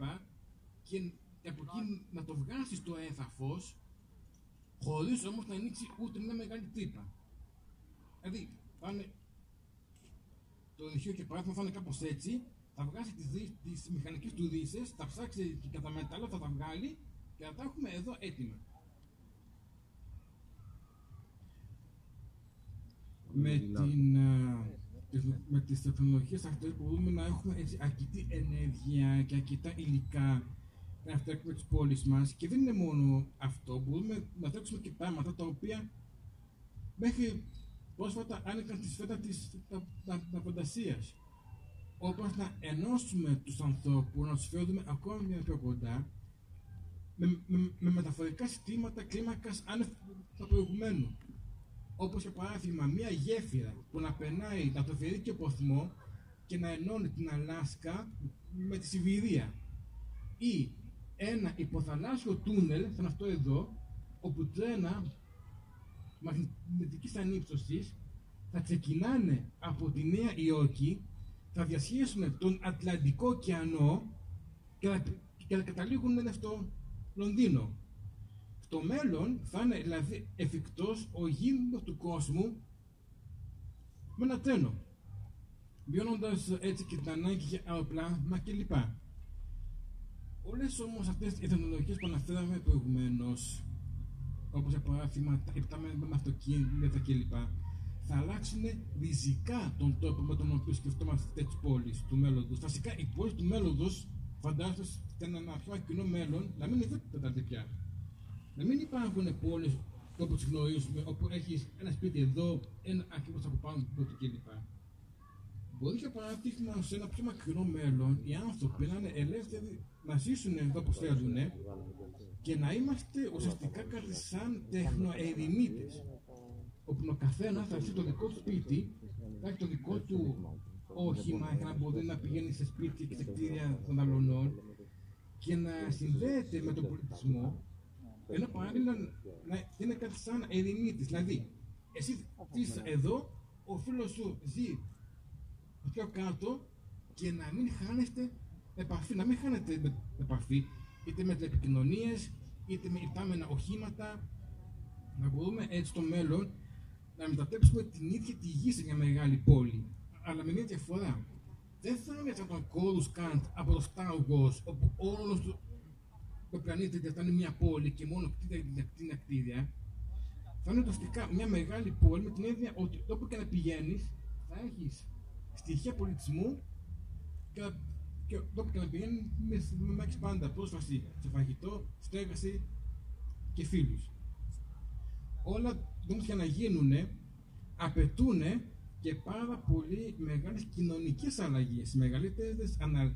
Έχουμε δει τεχνολογικές ε, αλλαγές, αλλά οι σημαντικότερες είναι αυτές που θα γίνουν όχι εδώ, στο χέρι, αλλά εδώ, στο μυαλό. Και καθώς ο κόσμος μας αλλάζει, θα πρέπει να συνειδητοποιήσουμε επιτέλους ότι πρέπει και εμείς να αλλάξουμε. Και ότι αν θέλουμε να, να ζήσουμε πιο ανθρώπινα, θα, θα, πρέπει, θα πρέπει να αλλάξουμε ριζικά τον τρόπο με τον οποίο σκεφτόμαστε και ό,τι έχουμε λάβει ως ε, δεδομένο. Για παράδειγμα, να σταματήσουμε να νομίζουμε ότι όλα είναι για εμάς. Όχι γίνεται. Τα προβλήματα που αντιμετωπίσουμε είναι παγκόσμια και άρα δεν έχουμε άλλη επιλογή από το να ενωθούμε. Άλλωστε είμαστε όλοι παιδιά της γης. Μοιραζόμαστε τον ίδιο αέρα, τον ίδιο, το ίδιο νερό, το ίδιο χώμα, τον ίδιο τον πλανήτη. Πρέπει όλα τα έθνη, όλοι οι άνθρωποι, όλοι οι λαοί να συνεργαστούν. Να αφήσουμε με πίσω τις διαφορές μας, τα μύθια, τους πολέμους και να δουλέψουμε για έναν κοινό σκοπό. Σε κυβερνητικό επίπεδο, σε προσωπικό επίπεδο, ο καθένας δηλαδή ό,τι μπορεί να κάνει. Και όταν να συνειδητοποιήσει ότι είσαι και εσύ πολίτης αυτού, αυτού του κόσμου, τότε αποκτάς και ευθύνες για το τι πρέπει να κάνεις εσύ. Για παράδειγμα, περιβαλλοντικές ευθύνες. Και μπορεί να κάνεις εσύ ο ίδιος, οποιοδήποτε εσύ, να κάνεις πολλά πράγματα. Να φυτέψεις τα δέντρα. Να μην πετάς σκουπίδια όπου βρίσκεις. να μην μπαίνει στο αυτοκίνητο ακόμη και, και, και για να πας απέναντι. Να χρησιμοποιείς περισσότερο τα πόδια σου ή, ή, ή μικρό ποδήλατο. Να, να, να, να κυκλώνεις, αν μπορείς να επενδύσεις σε ανανεώσιμες πηγές ενέργειας, σε διαθεματική αρχιτεκτονική, να μπορείς λίγα λόγια περιβαλλοντική συνείδησης. Να συνειδητοποιήσεις ότι οι πράξεις σου έχουν ένα αντίτυπο και, και το, το, το περιβάλλον. Και μειώνοντας αυτό το αντίτυπο, εσύ, εσύ, εσύ, εσύ, εσύ, εσύ, εσύ, εσύ, τότε πολλές δικέ αλλαγές θα κάνουν μια μεγάλη, τεράστια αλλαγάρα. Ε, δεν να, να τελειώσει κάτι πολύ γρήγορα. Συγγνώμη. Φυσικά, όπως καταλαβαίνετε, όσο περισσότερο κάποιος κατανοεί το τι συμβαίνει γύρω του, τόσο συνειδητοποιεί ότι αν θέλεις να αλλάξεις κάτι, θα χρειαστεί να έρθει αντιμέτωπος με το ίδιο το τωρινό σύστημα. Να έρθεις σε σύγκρουση με ό,τι έχεις λάβει ως δεδομένο. Γιατί ζούμε σε ένα περιβάλλον, σε ένα κοινωνικό, οικονομικό, πολιτικό, πολιτισμικό, ψυχολογικό περιβάλλον, το οποίο όμως έρχεται σε πλήρη σύγκρουση με, με το περιβάλλον. Ζούμε σε ένα οικονομικό σύστημα που απαιτεί από σένα να καταναλώνεις χωρίς τέλος και να γεννήσει τον κόσμο με σκουπίδια. Ένα από τα πολλά παραδείγματα. Έχουμε γενικά την έννοια. Υπάρχουν δύο κύριες έννοιες. Το αστροναύτη και το καουμπόι. Ο καουμπόι βλέπει το περιβάλλον γύρω του τεράστιο. Α, το περιβάλλον είναι μεγάλο, μπορώ να κάνω ό,τι θέλω. Μια ιδεολογία η οποία υπάρχει εδώ και πάρα πολλά χρόνια, υπάρχει φυσικά ακόμα και σήμερα, και μόλις πρόσφατα αποκτήσαμε την ιδέα του αστροναύτη που βλέπει τη γη από μακριά και βλέπει, Όπα, η γη είναι πολύ μικρή, ας μην κάνω με ποταμάδε. Οκ, δεν φύγει. Ένας, ναι, καουμπόι με μηχανάκι. Α, ναι. Φυσικά το τι είδους κοινωνικέ και ψυχολογικές και πολιτισμικές αλλαγές θα να κάνουμε δεν μπορούμε να πούμε με απόλυτη βεβαιότητα. Μπορούμε για παράδειγμα να χρειαστεί να χτίσουμε με, με, μια κοινωνία που να θυμίσει λίγο παραπάνω να το, να το Star Μια αχρήματη κοινωνία όπου οι άνθρωποι θα έχουν ελεύθερη πρόσβαση όσα χρειάζονται. Να μην υπάρχει ανάγκη να μολύνουν να του περιβάλλον και να βλάπτει ο ένας τον άλλον. Κάτι το οποίο φυσικά δεν το θέλει το, το τωρινό σύστημα, αλλά ξέρετε κάτι, φτάνει πια με το τωρινό το σύστημα. Και άμα οι κυβερνήσεις και τα μεγάλα μυαλά δεν μπορούν να κάνουν κάτι, τότε πρέπει εμεί να κάνουμε κάτι. Και, και, και άμα δεν το κάνουμε ούτε κι εμείς, ε, είμαστε άξιοι τη σημεία μας. Θα χρειαστεί λοιπόν πάρα πολύ μεγάλη κοινωνική και προσωπική αλλαγή τόσο σε τοπικό, σε τοπικό, σε παγκόσμιο, σε κοινωνικό, σε τοπικό, σε προσωπικό επίπεδο. Αν θέλει και τι μπορεί να χρειαστεί να έρθουμε σε πλήρη σύγκρουση με ό,τι που κάνει το περιβάλλον και μπορεί αυτό το, αυτό το οποίο να αντιμετωπίσουμε να είμαστε εμείς.